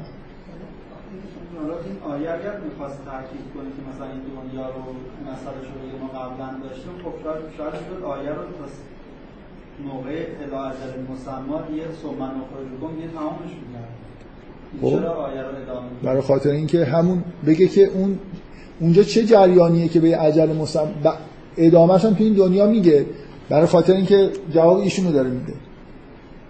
برای اینکه چرا؟ من چجوری بفهمم که توی ببینید توی رحم خیلی واضحه که این چیزی که داره تکامل پیدا می‌کنه خیلی چیز اتفاقا براش افتاده که به دردش نخورده. یعنی خیلی واضحه که اگر جنین در انتهای رشد خودش از بین بره یه فعل عوض اتفاق افتاده توی دنیا. یه موجودی خلق شده یه زندگی کرده زندگی خیلی شیرین و جالبی هم داشته. جنین هیچ زجری نکشیده عالی بوده زندگیش. ولی نکته چیه؟ نکته اینه که یه عالم پتانسیل پیدا کرده که ازش استفاده نکرده. درسته؟ و نکته اینه که بله؟ آره داره میگه که بعد آیه همینو داره میگه. شما زندگی جسمانیمون تا یه موقعی ادامه پیدا می‌کنه رشدمون. و خیلی ها رشد به اصطلاح پایان رشد جسمانی خودشون تو این دنیا می‌بینن. به بلوغ جسمی می‌رسن. حالا میشه مثلا 15 سالشون 20 سالشون قدشون تا حد ممکن رشد کرده. همه جسمشون در اوج قرار می‌گیره. ولی باز ادامه پیدا می‌کنه. ادامه پیدا می‌کنه و جسمشون نزول می‌کنه. چه اتفاقی تو این دنیا داره میفته بعد از اینکه به اوج رشد جسمانی خودمون رسیدیم؟ واقعا شما الان چی می‌بینید؟ آخر رشد انسان رشد جسمانیشه یا نه؟ یه چیزی دیگه است. یعنی مثلا بریم 20 تا 40 سالگی چه اتفاقی برای انسان میفته انسان تکامل پیدا می‌کنه یا نمی‌کنه؟ ما ما به غیر از تو این جنین واقعا جسمه. انسان وقتی به دنیا میاد از دوره طفولیت که شروع می‌کنه کم کم اون وزنی که جسمانیتش داره داره چیز میشه کم میشه یه چیز دیگه داره اضافه میشه. ما یه مجموعه پیچیده از مکانیسم های روانی در درون ما داره رشد می‌کنه که این یه جوری به طور مداوم ادامه پیدا می‌کنه. شما اگه به منحنی رشد جسمانی رو نگاه بکنید یه جایی در اوایل زندگی حتی تو یک سوم اول زندگی به ماکسیموم می‌رسه. بعد به دوران پیری و بدبختی و اصلا جسمو که نگاه می‌کنید نزول می‌کنه. یک ولی یه چیز دیگه داره رشد می‌کنه. ما یه مجموعه عظیمی از پتانسیل های روانی داریم پیدا می‌کنیم. پتانسیل برای مثلا فرض کنید کشف و شهود حقیقت پتانسیل برای اینکه کنترل بیشتری روی اعمال خودمون داشته باشیم. اعمال سطح بالاتری انجام بدیم از نظر معنوی. این چیزیه که داره ادامه پیدا می‌کنه. بنابراین رشد ما چیزی که آیه در ادامه داره میگه اینه که شما جسمتون خیلی زود به ماکسیموم رشد خودش رسید. چیز دیگه به وضوح ادامه پیدا کرده در درون شما که اینه که حالا اگر بمیرید و به جایی نرسیده باشه عبسه در واقع مکانیسم های بی نهایت پیچیده روانی ما که مثلا شناسایی حقیقت توش هست عمل کردن بر اساس حقیقت هست. اینا چیزهایی که طفل که نداره جنین هم که این چیزها رو نمی‌فهمه. ما یه مجموعه از مکانیسم های روانی علاوه بر جسمانی داریم که هرچی از سنمون میگذره اینا قوی چیزتر میشن پررنگتر میشن و جسم ما داره کمرنگ میشه. طبیعیه که من انتظار داشته باشم جسم من خاک بشه. ولی این کل این فرایند تکامل اگه در اون مقطع نهایی یه جوری مثلا متوقف بشه و همراه با از بین رفتن جسم انسان نابود بشه دقیقا مثل یه جنینیه که به کمال رسیده و بعدا هیچ شد. یعنی اون انگار من حالا توی یه جلساتی که حالا نمی‌دونم شما بودید یا نه از متون عرفانی چیزایی خوندم تو بحث‌های مربوط به تو جلسات سوره مریم که اصلا عرفا حرف از این می‌زنن که ما یه جسم لطیف داریم. یعنی انگار مشابه همین اعضای خودمون یه اعضای دیگه ای تو وجود می‌تونه رشد کنه می‌تونه رشد نکنه بستگی به زندگی من داره. که اون جسم لطیف من چقدر رشد می‌کنه. حالا من نمی‌خوام بگم این تمثیل یا واقعیت مهم نیست. تمثیل خوبیه. برای فهمیدن اینکه توی حیات دنیوی ما توی این حیات مرتبه دومی که ما دومین باری که داریم به وضوح نکته اصلی رشد روانیه. لازم نیست به یه شبهی مثل روح رشد روانی مفهوم کاملا واضح علمیه. یعنی ما مکانیسم های روانی داریم که روز به روز پیچیده تر و رشد یافته تر میشن. و خیلی اتفاقا بعد از اینکه جسم شروع می‌کنه به نزول اینا شروع می‌کنن به شدت به صعود کردن. و یه همچین تکاملی که مشابه جنینه وقتی که اتفاق میفته شما باید احساستون همونی باشه که در مورد جنین بود. یعنی مرگ و از بین رفتنش یه جوری فعل عبست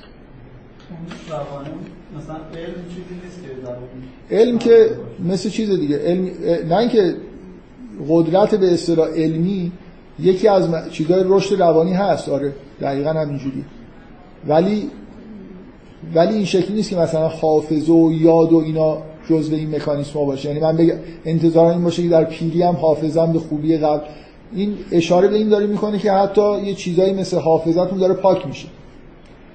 ولی یه چیزی در شما بعد از رشد جسمانی یه چیز بزرگی رو تجربه کردید. یه تکاملی رو تجربه کردید که به یه جایی رسید و انگار به سرانجام نرسید. بذارید من یه خورده در مورد ناتمام بودن.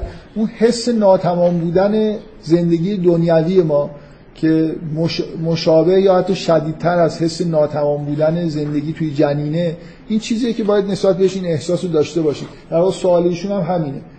ما چجوری این احساس ناتمامیت رو در واقع ناتمامیت رو ببینیم توی زندگی؟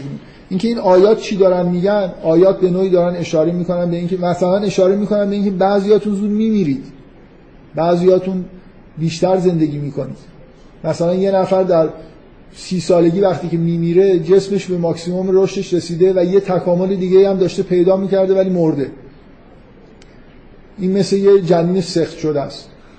به هر حال مسئله اینه که این خارج شدنش جنین سخت شده حالا مثال خوبی نبود. این به وضوح یه رشد تکاملیش به جایی رسید و از بین رفت دیگه. این الان حیف شد. نمی‌دونم منظورم می‌فهمید یا نه. شما اون اونایی که به پیری می‌رسن حالا بذارید کنار. لاقل به وضوح اونایی که در جوانی میمیرن که در وسط تکامل خودشون مردن. درسته؟ داشتن رو به رشد می‌رفتن و از بین رفتن دیگه. یه جوری چیز عبسی انجام شده اگر اینا حیات دیگه ای نداشته باشه.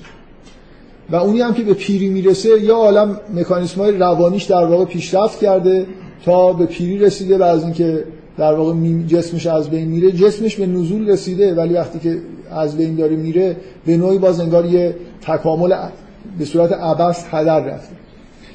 اون چیزهایی که به نظر من نگاه کردن بهشون خیلی مهمه برای خاطر اینکه این حس ناتمام بودن رو در واقع ببینیم یکیش این ویژگی اساسی که در واقع زندگی ما تو این مرحله دوم داره. یعنی ما به نوعی اگه یه ویژگی ویژگی مهم و تمایز بین زندگی حال حاضرمون با زندگی جنینی باشه اینجا ما یه چیزی به اسم فعل اختیاری داریم. افعال معنیدار انجام میدیم. و چیزی که به وضوح ناتمامه اینه که کارهایی که ما توی این دنیا انجام میدیم بیشتر نتیجه ظاهریش به ما می‌رسه تا نتیجه باطنیش. الان میگم دقیقا معنیش چیه. مثلا ببینید بیاید فرض کنید که من مال یه یتیمی رو برداشتم غذا خریدم و خوردم و یا اینکه یه مالی رو که خودم رفتم زحمت کشیدم به دست آوردم و تبدیل به غذا کردم و خوردم. چقدر شما تو این دنیا تمایز می‌بینید بین این دوتا؟ نتایجش چقدر با هم فرق داره؟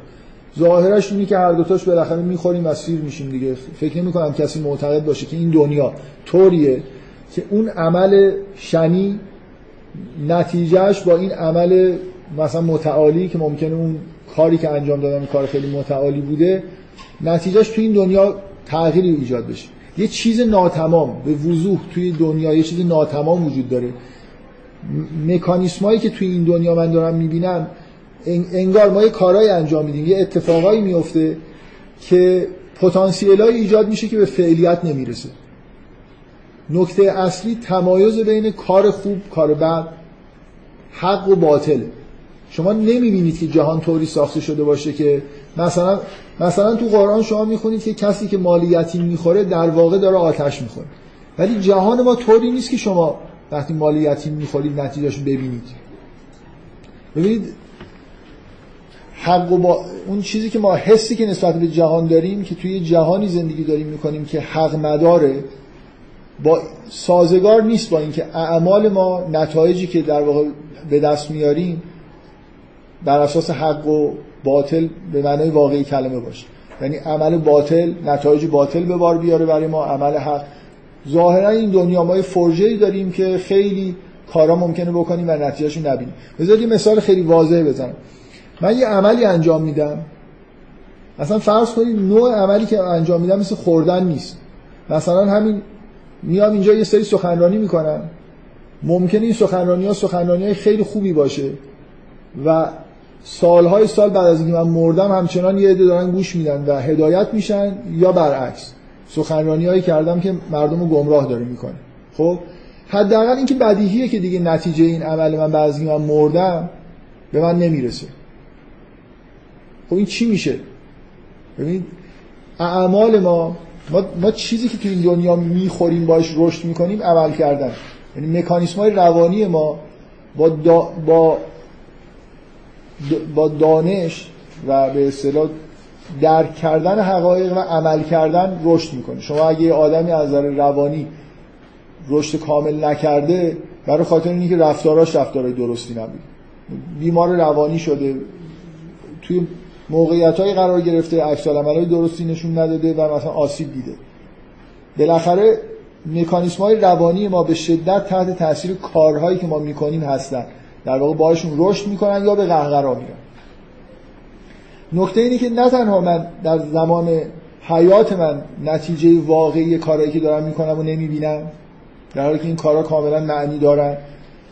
یه عالمه از این کارهای من بعد از مرگ من همچنان نتایجی دارن که ممکنه تازه نتایجش صد من ممکنه یه مثلا فرض کنید من الان یه مقاله بنویسم و بذارم توی صندوق امانات بگم بعد از مرگ من این مقاله منتشر بشه.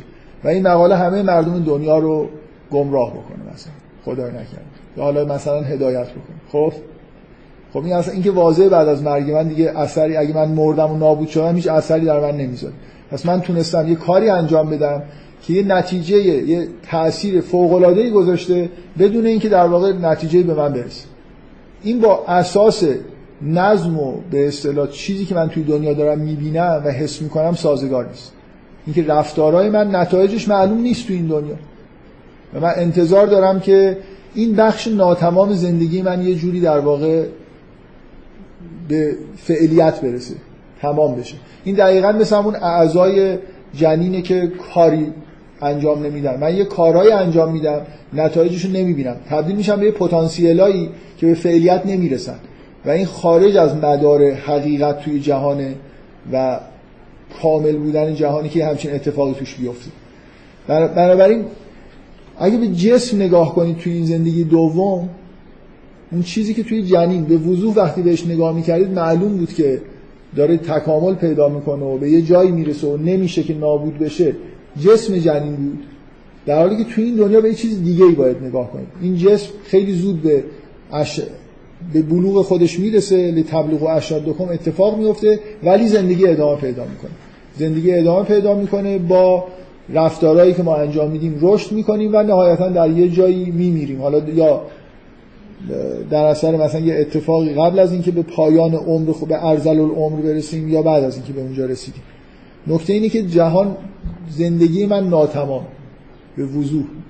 وقتی به نتایج اعمال خودم به اعمال خودم نگاه می‌کنم بیشتر پتانسیل می‌بینم تا فعلیت.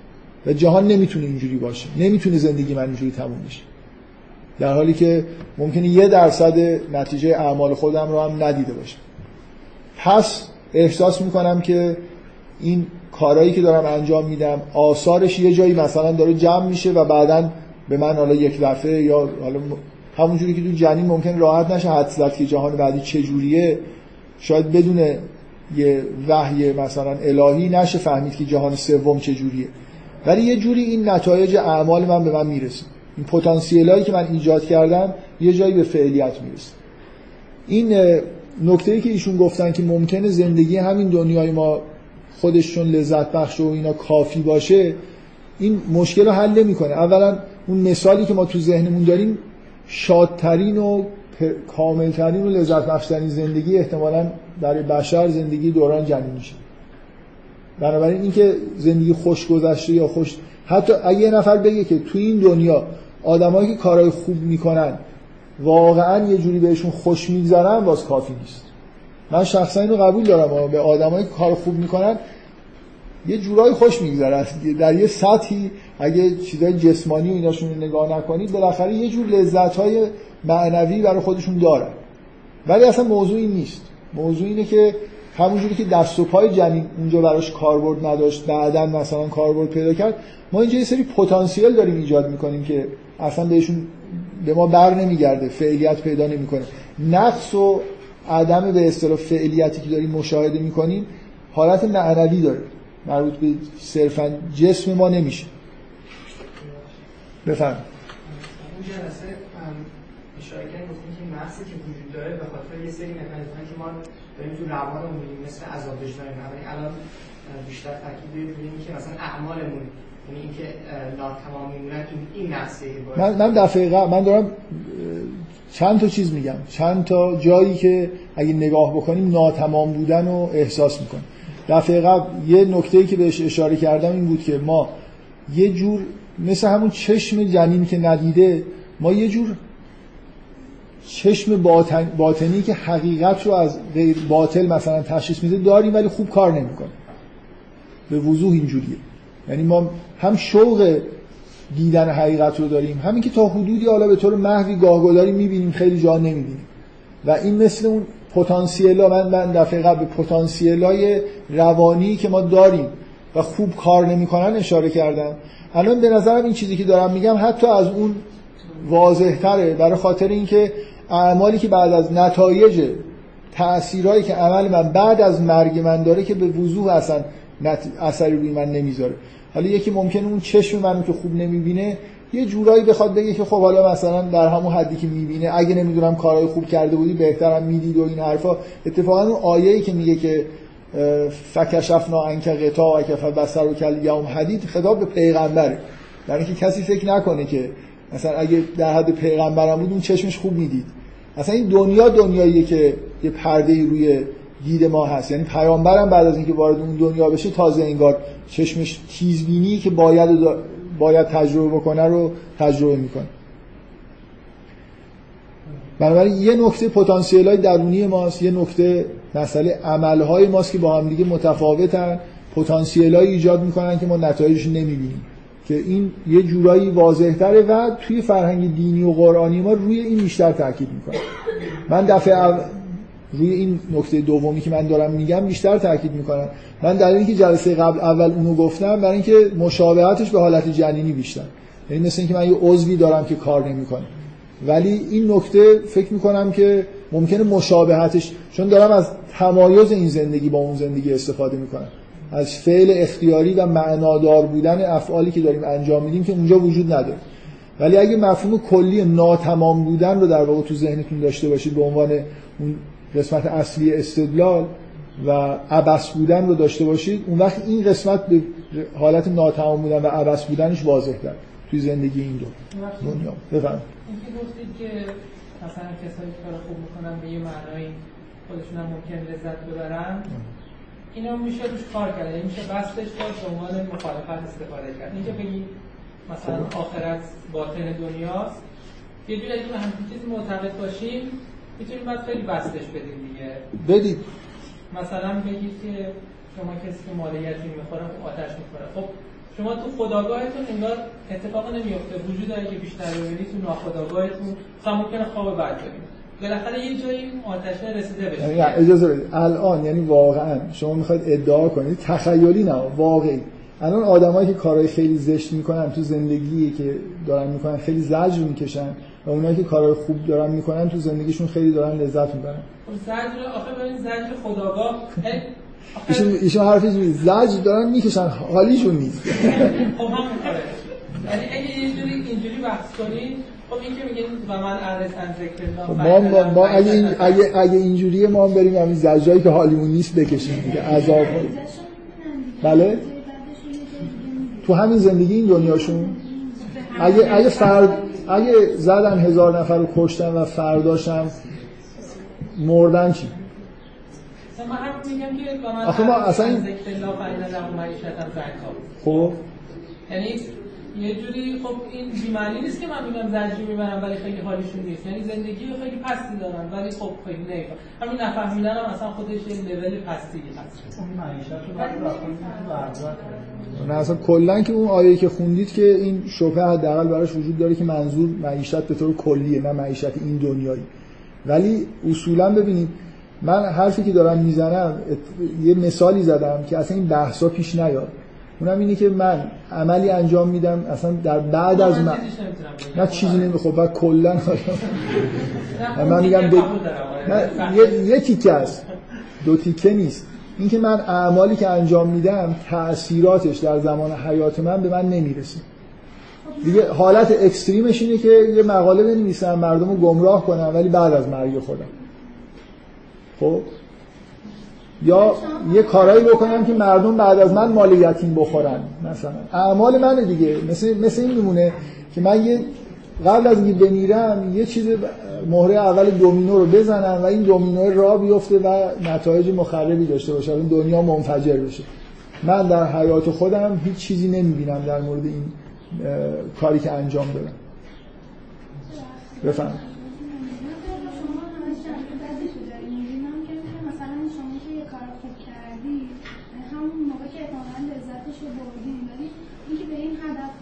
که من دوباره حتما مثلا حتی فرداشم مردم من بعد نتیجهش رو ببینم کار خوبی کردم خب کسی که معتقد یه کار خوبه خوبه دیگه. یعنی نتیجهش هم به بقیه می‌رسه. منظورم که این باعث این دید میشه که همه کار خوب و بدشون به خاطر اینکه حتما یه نتیجه توی یه دنیا دیگه بگیرن.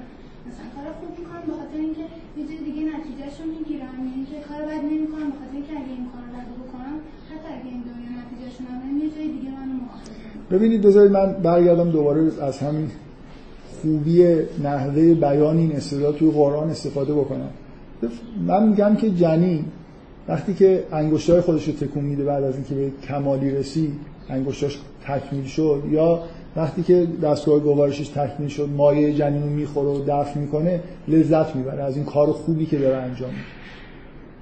خب آیا این کافیه برای اینکه بگیم که خب یه دستایی به من داده شد من اینا رو حرکت دادم لذت بردم یا مایه جنین رو خوردم؟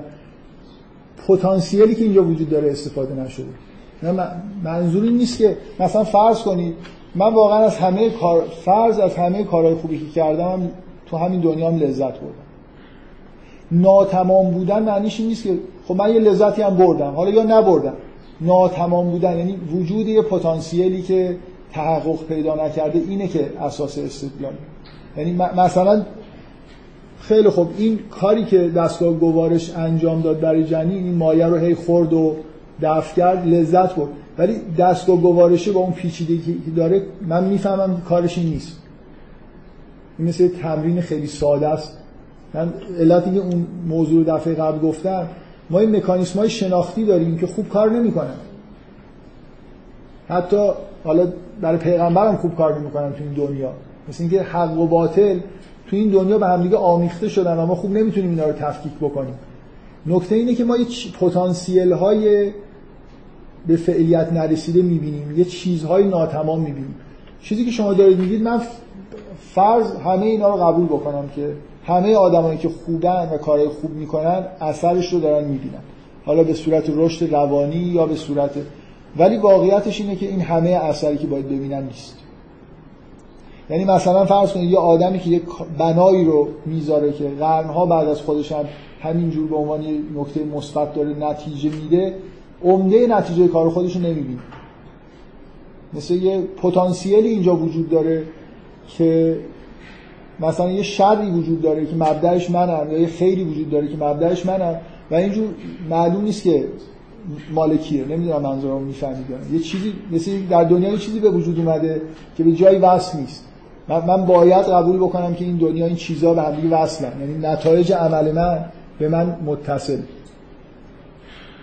این مطلقا معنیش این نیست که من بگم تو این دنیا هیچ اثری از کارهای خودمون نمی‌بینیم. آدمای بد دچار عذاب وجدان میشن آدمای خوب رشد روانی می‌کنن. ولی مسئله ناتمام بودن این تاثیراته من مخصوصا از این مثال استفاده کردم که اصلا فعل من بعد از مرگ من انجام بشه. و آثاری از خودش در واقع به وجود بیاره. این مطلقا اون آثار توی زندگی من هیچ تاثیر مثبتی از خودش نذاشته. فقط من ممکنه در حد یه کار خوب یه،, یه،, چیزی رو شروع کرده باشم ولی اینکه چقدر بزرگ شده رشد کرده و اینا چیزی به من نمی‌رسه. در هر حال ببینید توی محیط زندگی انسانی برای همه انسان ها کلن که نگاه می‌کنید و افراد انسان یه جور ناتمامیت وجود داره. یه جور به هدف نرسیدن. یعنی انگار ما کارهای مختلفی می‌کنیم که خیلی مشخص نیست که نتیجهش چیه و چجوری به ما رفت داره. حالا من چون فکر می‌کنم توی استدلالایی که در مورد معاد می‌کنن این نکته رو خوب توضیح نمیدن و اصلا معمولا استدلال همونجوری خیلی انتظاییه الان دومین جلسه است که دارم در مورد ناتمامی... ناتمامیت توی دنیا حرف می‌زنم. دفعه قبل یه چیزی گفتم حالا در مورد اعمال صحبت کردم که فکر می‌کنم توی قرآن مثلا به این جنبه اهمیت زیاد میده. اگه بازم توضیح ها و مثال های واضحی ذهنم رسید تو جلسات بعد میگم. چون فکر می‌کنم این قسمت این استدلالایی که معمولا توی کتاب می خیلی روش تاکید نمیشه در حالی که خیلی مهمه. مهم اینه که ما به یه حسی شبیه احساسی که نسبت به یه جنین تکامل پیدا کرده توی رحم داریم برسیم. یعنی همون قد که برامون واضحه که اگه اون جنین همونجا زندگیش تموم بشه و از بین بره یه فعل عبس در جهان اتفاق افتاده باید براتون بدیهی و واضح بشه که اگر تو این دنیا زندگی بکنید و بمیرید و مثلا تبدیل به خاک بشید یه چیز عبس اینجا اتفاق افتاده. من فکر می‌کنم مثلا واضحه ولی بذارید حالا همین یکی دو نفرم که دارن بحث می‌کنن شما شاید بتونید اون موضوع مشکلم رفت کنید در جلسه آینده اگه به ذهنتون رسید چطور میشه مشکلات رو حل کرد تئوری خودتون رو بگید منم سعی می‌کنم که هی چیزهای بدیهی تر و واضح تر بیارم برای اینکه چرا این ناتمامیت در واقع چجوری دیده میشه. حالا بذارید یه آیه رو یه, یه نکته در مورد مسئله بحث در انتهای این آیه هست که من فکر می‌کنم توجیهش رو گفتم که توی این مشابهتی که ما با وضعیت جنین داریم برقرار می‌کنیم یه نفر ممکنه یه اعتراض ظاهرا حالا بالاخره سطحی انجام بده که جنین از بین نمیره غایب میشه توی رحم به دنیا, اومدن متلاشی شدن نیست. یه جوری فقط یه حرکت فیزیکی از داخل به خارج مثلا رحم ولی اینجا ما شاهد متلاشی شدن جسم هستیم و یه پدیده جدیده. من سعی کردم بگم که این پایان این آیه یه جوری جواب این توهمه که متلاشی شدن یه جوری قابل برگشت نیست. در واقع اشاره می‌کنه که ما مکانیسم های برگشت رو توی همین دنیا این دنیا جنین ممکنه همچین مکانیسم توش وجود نداشته. این دنیای دومی که ما داریم توش زندگی می‌کنیم مثلا در مورد گیاه ها به وضوح می‌بینیم که متلاشی میشن و دوباره مثلا از خاک سر برمیارن اگر محیط آماده بشه مثلا باران بباره. بنابراین ما در جهانی داریم زندگی می‌کنیم که متلاشی شدن به معنای این نیست که حالا بذارید یه خورده از علم یه استفاده از علم جدید استفاده بکنیم. حتی یه سلول استخون اگه از یه نفر باقی مونده باشه یه چیز کوچیک دی ان ای توش هست و یه جوری قابل بازسازی مثلا. یعنی کلا نقشه ژنتیک انسان یه جوری امکان بازسازی شدن رو حداقل به نظر میاد از علمی تایید می‌کنه. حالا نمی‌گفتم فکر کنم بهتر بود برای خاطر اینکه بالاخره این کشف ژنتیک مهمه که ما همه اجزای نقشه به اصطلاح بدنمون یه جایی ثبت شده واقعا. به صورت یه رشته این یه پدیده کشف عجیبی واقعا. هر چقدر بهش فکر بکنیم این اینکه یه همچین اتفاقی میفته. یعنی ساخت بدن توی حالت جنینی از روی یه کتابی انگار همینجور خونده میشه و جز به جز ساخته میشه. اینکه این واقعا این رشته وجود داره. یه کدیه که به یه زبانی نوشته شده و انگار خونده خیلی پدیده عجیب و غریبیه. حالا من کلا از توی کشفیات علمی اشاره کردن به ژنتیک همیشه دوست دارم اگه بهانه باشه اشاره کنم و معمولا هم به دانشجوها در هر رشته هستم توصیه می‌کنم که حتما یه کتاب ژنتیک مقدماتی بخونم. برای اینکه فکر می‌کنم اصولا بدون ژنتیک شما شما خیلی سوالای بدیهی میشه پرسید که نمی‌پرسید. وقتی ژنتیک می‌خونید تازه می‌فهمید که چقدر اتفاق عجیبی میفته مثلا نمی‌دونم چه بگم. حالا همین الان خیلی سوالای توی ژنتیک هست که جواب داده نشده. اینکه واقعا این سوال اگه ژنتیک نمی‌دونید خود فکر کنید که چجوری این جنین شکل می‌گیره. کلیه مثلا چجوری ساخته میشه با این ساختار پیچیدش قبلا من نمی‌دونم چی فکر می‌کردن قبل از دوران ژنتیک چی فکر می‌کردن که این اجزای بدن چجوری ساخته میشن با این پیچیدگی هاشون الان ما می‌دونیم که توی سل... همون سلول ابتدایی یه کتاب کتابخونه ای وجود داره که مثلا دستور عمل ساخت کلی اونجا نوشته شده. یعنی یکی یکی این نشانه های حروفی که اونجا وجود داره با یه کد چهارتایی خونده میشه و مثلا یه پروتئینایی تولید میشه و اینا توی جاهایی قرار می‌گیرن و یه دفعه مثلا به تدریج کلیه شکل می‌گیره و کل بدن شکل می‌گیره. واقعا از روی یه دستور عمل جز به جز اینا چیز میشن مثلا خونده میشن و خب خیلی حیرت انگیزه و اینکه در تمام طول زندگی ما هم این خونده شدن. یه قسمت هایی مثلا هر عملی که شما دارید انجام می‌دید حرکت های ماهیچه بازسازی قسمت های بدن همش در واقع باز از مراجعه میشه از اون کتابخونه یه اطلاعات خونده میشه و یه اتفاقایی تو بدنتون میفته یعنی همه به وجود اومدن رشد تمام این اتفاقایی که تو بدنمون میفته که بی نهایت پیچیده است با یه رشته بی نهایت بزرگی که با یه کد binary نه با یه کد چارتایی نوشته شده در واقع شکل می‌گیره. خیلی خیلی جالبه. بر من همیشه به بچه های کامپیوتر میگم که اینو بخونید. برای اینکه کسایی که ماشین تورینگ دیدن خیلی شگفت زده میشن که این مکانیسم خوندن شبیه ماشین تورینگ یعنی دقیقا مثل یه چیزی هست که میاد اینا رو می‌خونه و بعد یه علامت های هالت هم وجود داره. یعنی که وقتی این خونده شد کجا این پروتئین تموم میشه رشته پروتئین ساخته میشه. همینجوری همه کتاب پشت هم بخونه که همه چیز به هم وصل میشه. دقیقا از یه جایی شروع یه علامتی وجود داره که از اینجا شروع کن شروع به خوندن می‌کنه و بعد در یه جایی هم یه هالت وجود داره یعنی تا اینجا. بریده میشه و مثلا یه پروتئین تحویل داده میشه. و بعد اینا اجزای بدن رو شکل میدن یا مکانیسمای بدن و اینکه هورمونا چجوری ترشح بشن و هر چی که تو بدن می‌بینید با یه مکانیسم جالب این فرمی در واقع به وجود میاد. در ما از نظر علمی ساپورت هایی داریم که از اون نقشه ژنتیک این فروپاشی جسم به نوعی قابل برگشت هست و توی طبیعتی هم که زندگی کردیم خوابیدن و بیدار شدن یا زمستان و بهار نمی‌دونم از بین رفتن یه گیاه و دوباره دانه هاش رشد بکنه چیزای مشابه زنده شدن رو توی طبیعت دیدیم. بنابراین اشکالی به استدلال وارد نمیشه که بگیم که این قسمت شبیه جنین نیست. این دنیا هم شبیه دنیای جنینی نیست. اونجا شاید این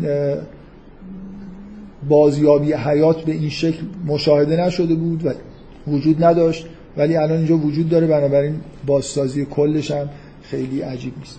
بذارید من این نکته ای که اینجا یادداشت کردم فراموش نکنم به جلسه بعد نکشه بگم که شما باز تو این تمثیلی که تصوری که از جنین ما در واقع داریم من به نظر نکته خیلی مهمیه که بعضی یا شاید به دلیل ضعف قوه تخیل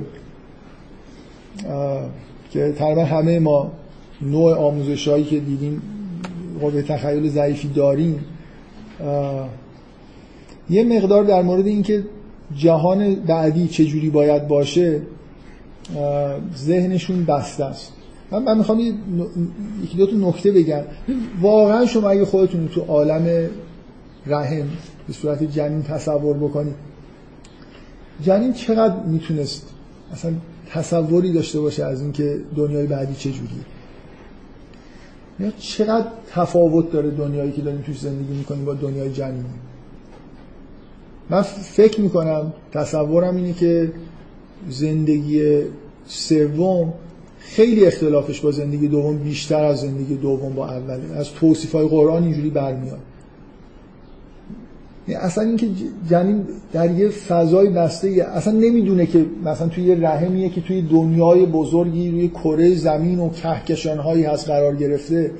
من تصورم اینه که یعنی این تصوری که از قرآن برمیاد اینه که تفاوت یعنی وقتی وارد اون دنیا بشیم میزان اختلاف بیشتری حتی نسبت به این وضعیتی که داریم احساس می‌کنیم. و بذار یه نکته بگم. یه جنین می‌تونه در مقابل افرادی که استدلال می‌کنن که جنین هایی که استدلال می‌کنن که باید دنیای دیگه وجود داشته باشه و به دنیا اومدن پایان زندگی نیست می‌تونه بگه که مثلا به نظر می‌رسه که فعالیت جفت فعالیت تغذیه جفت یه جوری در پایان دوره جنینی داره به پایان می‌رسه. واقعا جنین ها چقدر می‌تونن تصور داشته باشن که اصلا اگه جفتی وجود نداشته باشه چجوری می‌خوان به حیات خودشون ادامه بدن؟ همه زندگی و حیات جنین وابسته به اون جفته یعنی مستقیما انرژی و مواد غذایی همه چیز از یه جایی داره می‌گیره و اگه این نباشه چجوری ممکنه؟ حتی ممکنه یه جنینی استدلال عقلی بیاره که ما نمی‌تونیم حیاتمون رو ادامه بدیم.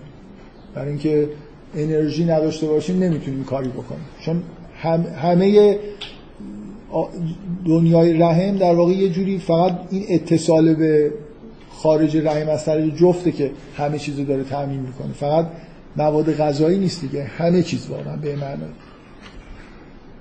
و دقیقا نکته اینه که ما وارد یه حیاتی شدیم که اصلا بیسش فرق می‌کنه. اون جفته جدا میشه و به طور شگفت انگیزی مثلا کودک شروع می‌کنه به نفس کش از ریه خودش از نمی‌دونم دستگاه گوارش خودش که تا استفاده نکرده بود استفاده می‌کنه و یه حیات جدیدی رو داره تجربه می‌کنه که توش یه ویژگی های جدیدی از لذت هایی رو از دست میده و یه لذت های جدیدی می‌بره.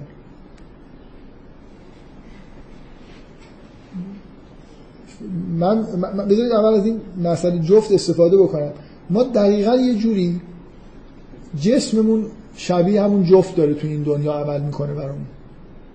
و اتفاقا افولش هم می‌بینیم. یعنی این به پیری که می‌رسیم یه جوری هی انگار این جسمه داره بدتر کار می‌کنه به انتهای خودش داره می‌رسه. ما یه جوری از طریق این جسم تغذیه کردیم از طریق این جسم به همه چیز وصل بودیم و برامون سخت فکر بکنیم که اگه این جسممون مثلا فرض کنید از بین رفت و بهش وصل نباشیم چیکار می‌خوایم بکنیم؟ و فکر می‌کنم مجهول بودن اون دنیا از یعنی این تمثیلی که من دارم میگم یه جوری در جهت اینی که اینو تقویت بکنه که بیس حیات تو اون دنیا اصلا یه جوری متفاوته. یعنی این تصور که ما مثلا دوباره میریم تو اون دنیا فقط یه باغهای اونجا هست که میشینیم میوه می‌خوریم میوهاش بهتره و نمی‌دونم این تخیل خوبی نیست در مورد زندگی آخر. و من بارها اینو گفتم که از قرآن این بر نمیاد که زندگی آخرت مثلا فرض کنید شبیه همین همین زندگی نه اینکه شبیه همین زندگی دنیاست ولی مثلا فرض کنید که حالا غذا خوشمزه ترن و این حرفا. اگه اینجوری بود مثلا این آیه معنی پیدا نمی‌کرد که میگه ان الاخرت هی الحیوان اصلا شما وارد آخرت بشید اصلا احساس می‌کنید این چیزی که اینجا تجربه کردید زندگی حیات نبود. حیات تازه اون چیزی که اونجا داری تجربه می‌کنید این قوی تره و یه جوری من حرفایی که دارم می‌زنم به این نتیجه نرسید که جسمی در اون عالم وجود نداره. کما که بعضی از حکمای اسلامی همچین اعتقاداتی دارن که اصلا جسم معاد جسمانی نیست. ولی تصور من اینه که جسم ما توی اون دنیا یه جوری شبیه ناف ما توی این دنیاست. یعنی یه اثری از یه چیزی که انگار قبلا بوده و خیلی بهش احتیاج داشتیم. شما نمی‌تونید بگید اثری از جفت باقی نمونده. تو بدنتون یه چیز زائده ای هست که مربوط به جفته. جایی که جفت جدا شد. فکر می‌کنم جسم داریم توی اون دنیا. ولی اینکه این محوریتی که جسم برامون تو این دنیا داره تو اون دنیا باقی بمونه فکر می‌کنم درست نیست. بفرمایید.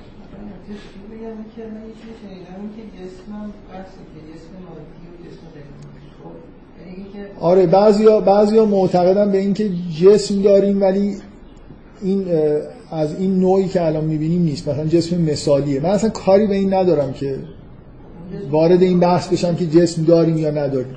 یه چیز جسمانند حداقل داریم دیگه. از قرآن این برمیاد که یه جور معاد جسمانی داریم. ولی نکته میزان اهمیت این جسمانیت تو این دنیاست. فکر می‌کنم که یه جوری اهمیت خودش رو از دست میده. یعنی ممکنه مکانیسم ما الان همه مکانیسم های روانیمون سوار این جسم یعنی اصلا این جسم الان شما این جسم رو از بین ببرید به نظر میاد هیچی کار نمی‌کنه دیگه. یعنی نه علمی به وجود میاد. همه چیز ما دقیقا مثل جفت داره کار عمل می‌کنه. همه حیات ما وابسته به این جسم.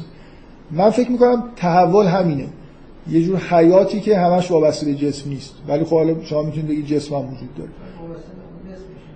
یا حالا اون یه جسم چیز یه جسم ماورایی غیر عادی که دیگه خب نمی‌دونم چجوری میشه اسمشو جسم گذاشت آره میگن که بعضیا معتقدن که مثلا ج- جسم مثالی داریم بحثی نیست من می‌خوام واردش بشم.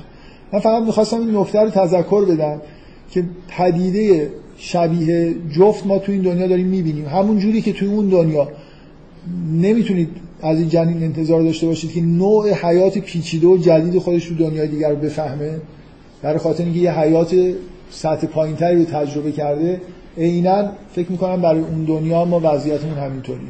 یعنی اونقدر تغییرات بزرگن و اونقدر شیوه حیات تو اون دنیا جور دیگه ایه که ما نمی‌تونیم الان هر چقدر فکر کنیم تخیلش بکنیم.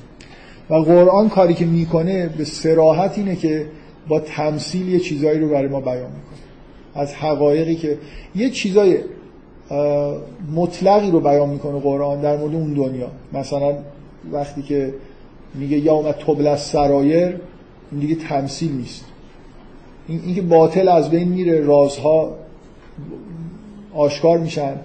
حق در واقع تنها چیزی که میمونه حقه. اینجا اینجا یه چیزی انگار مخلوط حق و باطل تو دنیا وجود داره که در اون دنیا فقط حق هست و الی آخر. اینا احکام کلی هستن که هر چقدر بهتر درک بکنیم عمیق‌تر می‌فهمیم که آخرت یعنی چی.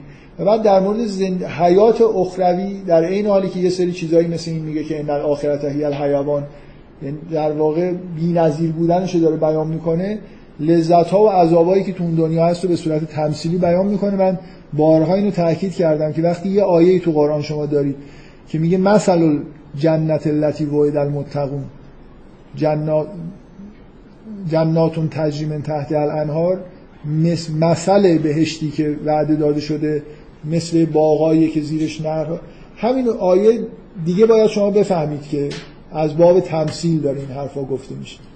لازم نیست من در ابت هر بار که قرآن میگه جناتون تجری من تحت الانهار بگه مثل جنت التي وعد المتقون همین دو بار گفته اگه یه بارم می‌گفت کافی برای اینکه اون چیزی که داره بیان میشه از نوع تمثیل. مثل باغهایی که در زیرش انهاری جاری است. نه اینکه لزوما شما بخواید نتیجه بگیرید که آره ما میمیریم. این مرحوم محمد تقی جعفری می‌گفت که آخه این چه تصوریه که مثلا ابن سینا میمیره میره بهشت بهش پرتقال میدن. و اصلا ابن سینا به لذت معقول رسیده و این چیزا اصلا پرتقال براش مهم نیست. بنابراین نباید کسی همچین تصوری در مورد لذت های بهشتی داشته باشه که از نوع لذت پرتقال خوردن. حالا من, من واقعا فکر می‌کنم اینجا سوء تفاهم های زیادی وجود داره و حرفای بدون سند و مدرک زیادی هم زده شده. از قرآن برمیاد که یه جور جسمانیت در اون دنیا وجود داره. فکر می‌کنم اون چیزی که می‌فهمم من می‌فهمم اینی که اون مقدار وابستگی که ما الان کل حیاتمون وابسته به جسمه این از بین میره. مثل عدم وابستگی زندگی ما به جفت. ولی اینکه اصلا جسم وجود نداره یا نمی‌دونم جسم مثالی وجود داره من نمی‌فهمم. از قرآن نمی‌فهمم خودم هم نمی‌فهمم مستقل از قرآن. حالا بعضی با استدلالای ولی یه چیزی که وقتی میگه یوم تبدل الارض غیر الارض اصلا بذارید من یه چیزی بزنم که یه مثال بگم که اصلا منظورم این نیست که جدیش بگیرید. فقط باز دارم چیز scientific میگم. شنیدید توی فیزیک خیلی مدرن سوپر مدرن string theory حرف از ابعاد اضافه هست. اینکه مثلا فرض کنید فیزیک کلاسیک حالا سه تا بعد مکانی و یه بعد زمانی مثلا این فضا زمان چهار بعدی. معادلات همینجور فرمال که دارن کار می‌کنن مثلا خیلی نسبت به استرینگ تئوری خوشبین نیستن. حرف من به عنوان یه چیز عقیده من نگیرید دارم فقط دارم منم دارم مثلا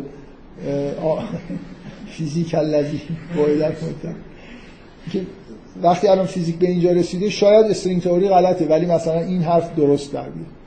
اینکه شش بعد اصلا ما تئوریا جواب نمیدن مگر اینکه فضا زمان ابعاد اضافه داشته باشه.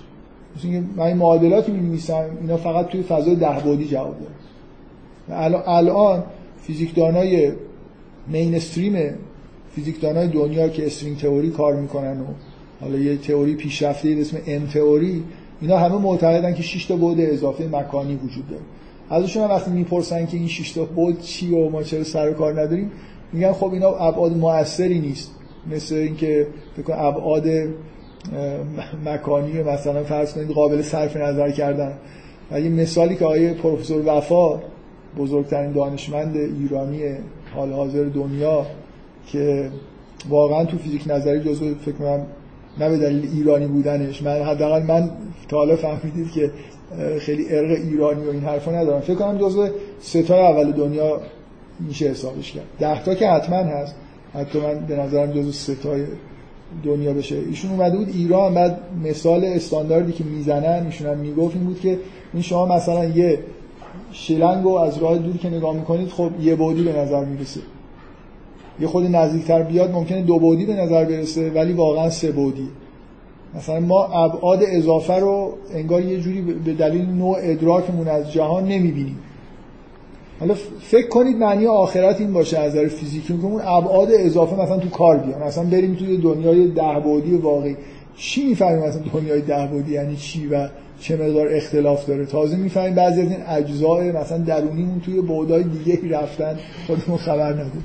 در هر حال من می‌خواستم اصرار کنم تاکید کنم که وقتی این آیات قرآن رو می‌خونید یعنی وقتی حرف از قیامت داره می‌زنه یه جور مشا... یه جور از این دو مرحله بودن زندگی ما زندگی جنینی و زندگی این دنیامون داره استفاده می‌کنه به این واقعا توجه کنید و فکر بکنید که چقدر احتمالا زندگی سوممون با این زندگی دوممون غیر مشابهه و غیر قابل تصور برای ما. حد اکثرش اینه که با یه مثالایی مثلا بتونیم توضیحش بدیم که قرآن کاری که انجام میده برای ما همین. خب بذارید من بحث رو تموم بکنم. جلسه آینده یکی این که اگه باز برای ناتمامیت مثال و توضیحات جدیدی به ذهنم رسید بگم. چون ندیدم واقعا توی کتابا. دو تا چیز که نگاه کردم یه خورده و احساس کردم که توی استدلالایی که در مورد معاد میگن خیلی پیروی نمی‌کنن از این سبک استدلال قرآن. یکیش اینه که اصلا از این نکته مهم که ما زندگی جنینی داشتیم استفاده نمی‌کنن. یکم این که واقعا تو بدیهی فرض می‌کنن که مثلا اگه کسی کار خوب کرده کار بد کرده و بمیره مثلا یه جوری یعنی یه جوری میسپرن به وجدان اخلاقی آدما که مثلا خوب نیست که یزید و امام حسین اگه بمیرن مثلا یه جا برن. هر دوتاشون همونجا زندگیشون تموم بشه. مثلا از این استفاده بکنن که یزید واقعا اون عذابی که باید میکشیده رو تو این دنیا نکشیده.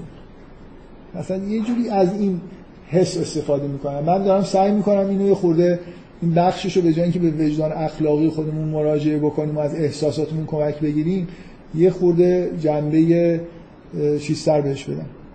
اقلانیتر رو با تجربه های واقعی خودمون رفت بدم. داره اینو من اگه مثال دیگه به ذهنم رسید جلسه بعد میگم. ایشون هم قرار شد اگه تونست بعضی از مشکلات خودش رو رفت بکنه بحث ادامه بده. خب بفرمایید.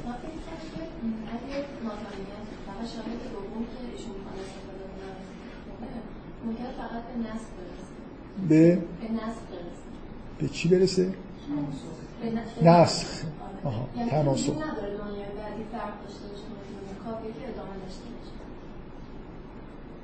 یعنی مثلا اون آدمی که کرده کافی که مثلا حالا اونجوری که میگن توی جسم دیگه نات...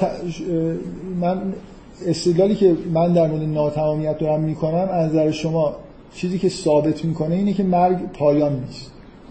جمع که شما برای ناتمامیت رو رو شاهد ایشون خواستن فقط شاهد دوم رو قبول کنن آه خب اگه فقط شاهد دوم قبول کنن فقط نسل یعنی شما میگید که مثلا اگه من به صورت دیگه به دنیا بیام و تاثیرات اون خب اینم خیلی چیز عجیبیه دیگه. یعنی یعنی شما باید مثلا یه جوری یه جور به یه تناسخی معتقد بشی که مثلا من وقتی که به دنیا میام اون کارهای خوب نفر قبلیه هنوز تو زندگی من موثر. آخه یه جور تناسخ جدیده. یعنی فکر نمی کنم الان بودایی ها مثلا این همچین اعتقادی داشته باشن. خب اونا میگن خوباشون مثلا یاب میشن بعدشون باشه حالا من در مورد اینکه چیزی که داریم ثابت می‌کنیم یه جوری از عبس بودن داریم استفاده می‌کنیم که مرگ پایان زندگی نیست. خب مثلا یه چیزی مثل تناسخ هم باقی میمونه خب آره. متوجه هستم منظور شما چیه ولی حالا به هر حال ما استدلالمون داره میره به سمت اینکه مرگ اگه پایان زندگی باشه عبثه بنابراین حالا یه چیزی مثل آخرت وجود داره یا یه زندگی دوباره وجود داره. حالا این می‌تونه شامل یه چیزی مثل تناسخ هم باشه. حالا سوالی کردی خوبه. من مثلا شاید جلسه آینده سعی کنم که یه جوری شواهدی بیارم که بیشتر این رو هم رد بکنه که با تناسخ مسئله حل بشه ایشون خودشون البته این نکته که دارم میگن اینه که اون نوع شواهدی که مثلا مربوطه به این بود که ما یه پتانسیلایی مثل دیدن حقیقت و باطل داریم و تو این دنیا به جایی نمی‌رسه تناسخ با این سازگار نیست. یعنی یه جوری به نفع اون شواهد نوع اول فکر می‌کنم حرفی که زدن یه همچین فضایی داشت. بپرسید. دو تا چیز دارم یه سوال دارم یه جمله سوالم اینه که ما همچنان توی اون آخرت هم موجودی هستیم که اسماء کله های علم اسماء کله های اینا یعنی که همچنان زبانه هست با هم مثلا فهم ما نسبت به اسماء خداوند ادامه داره. این سوال این که قطعا این علم الادم اسماء کله ها که چیز دیگه ماهیت انسان هستن یعنی من نمی‌فهمم مثلا چه چجوری ممکنه یه نفر تصور بکنه که این ناتامیت همینجا نیست یعنی یه جور مثلا رج هست به سمت خداوند. خب. این چیزی نیست که آدم با مرگش خب این که خیلی چیزه. این خیلی شما دارید از یه چیزی استفاده می‌کنید تو استدلال که خیلی سطح بالاست. یعنی اگه یه نفر مثلا به این شهود رسیده باشه که انسان مثلا فرض کنید علم الادم اسماء کلاست که ناتمامیت این دنیا بدیهیه دیگه اصلا حرف نداریم. داریم سعی می‌کنیم با حداقل اطلاعات استدلال بکنیم اگه شما به اینجا رسیدید که اینو می‌بینید که خب حل اونو می‌بینید یا مثلا یه جوری اعتقاد قرآنی تونه اگه اعتقاد قرآنی تونی که خب در معادم جز اعتقاد قرآن. ولی جمله هم می‌خواستید بگید. بسیار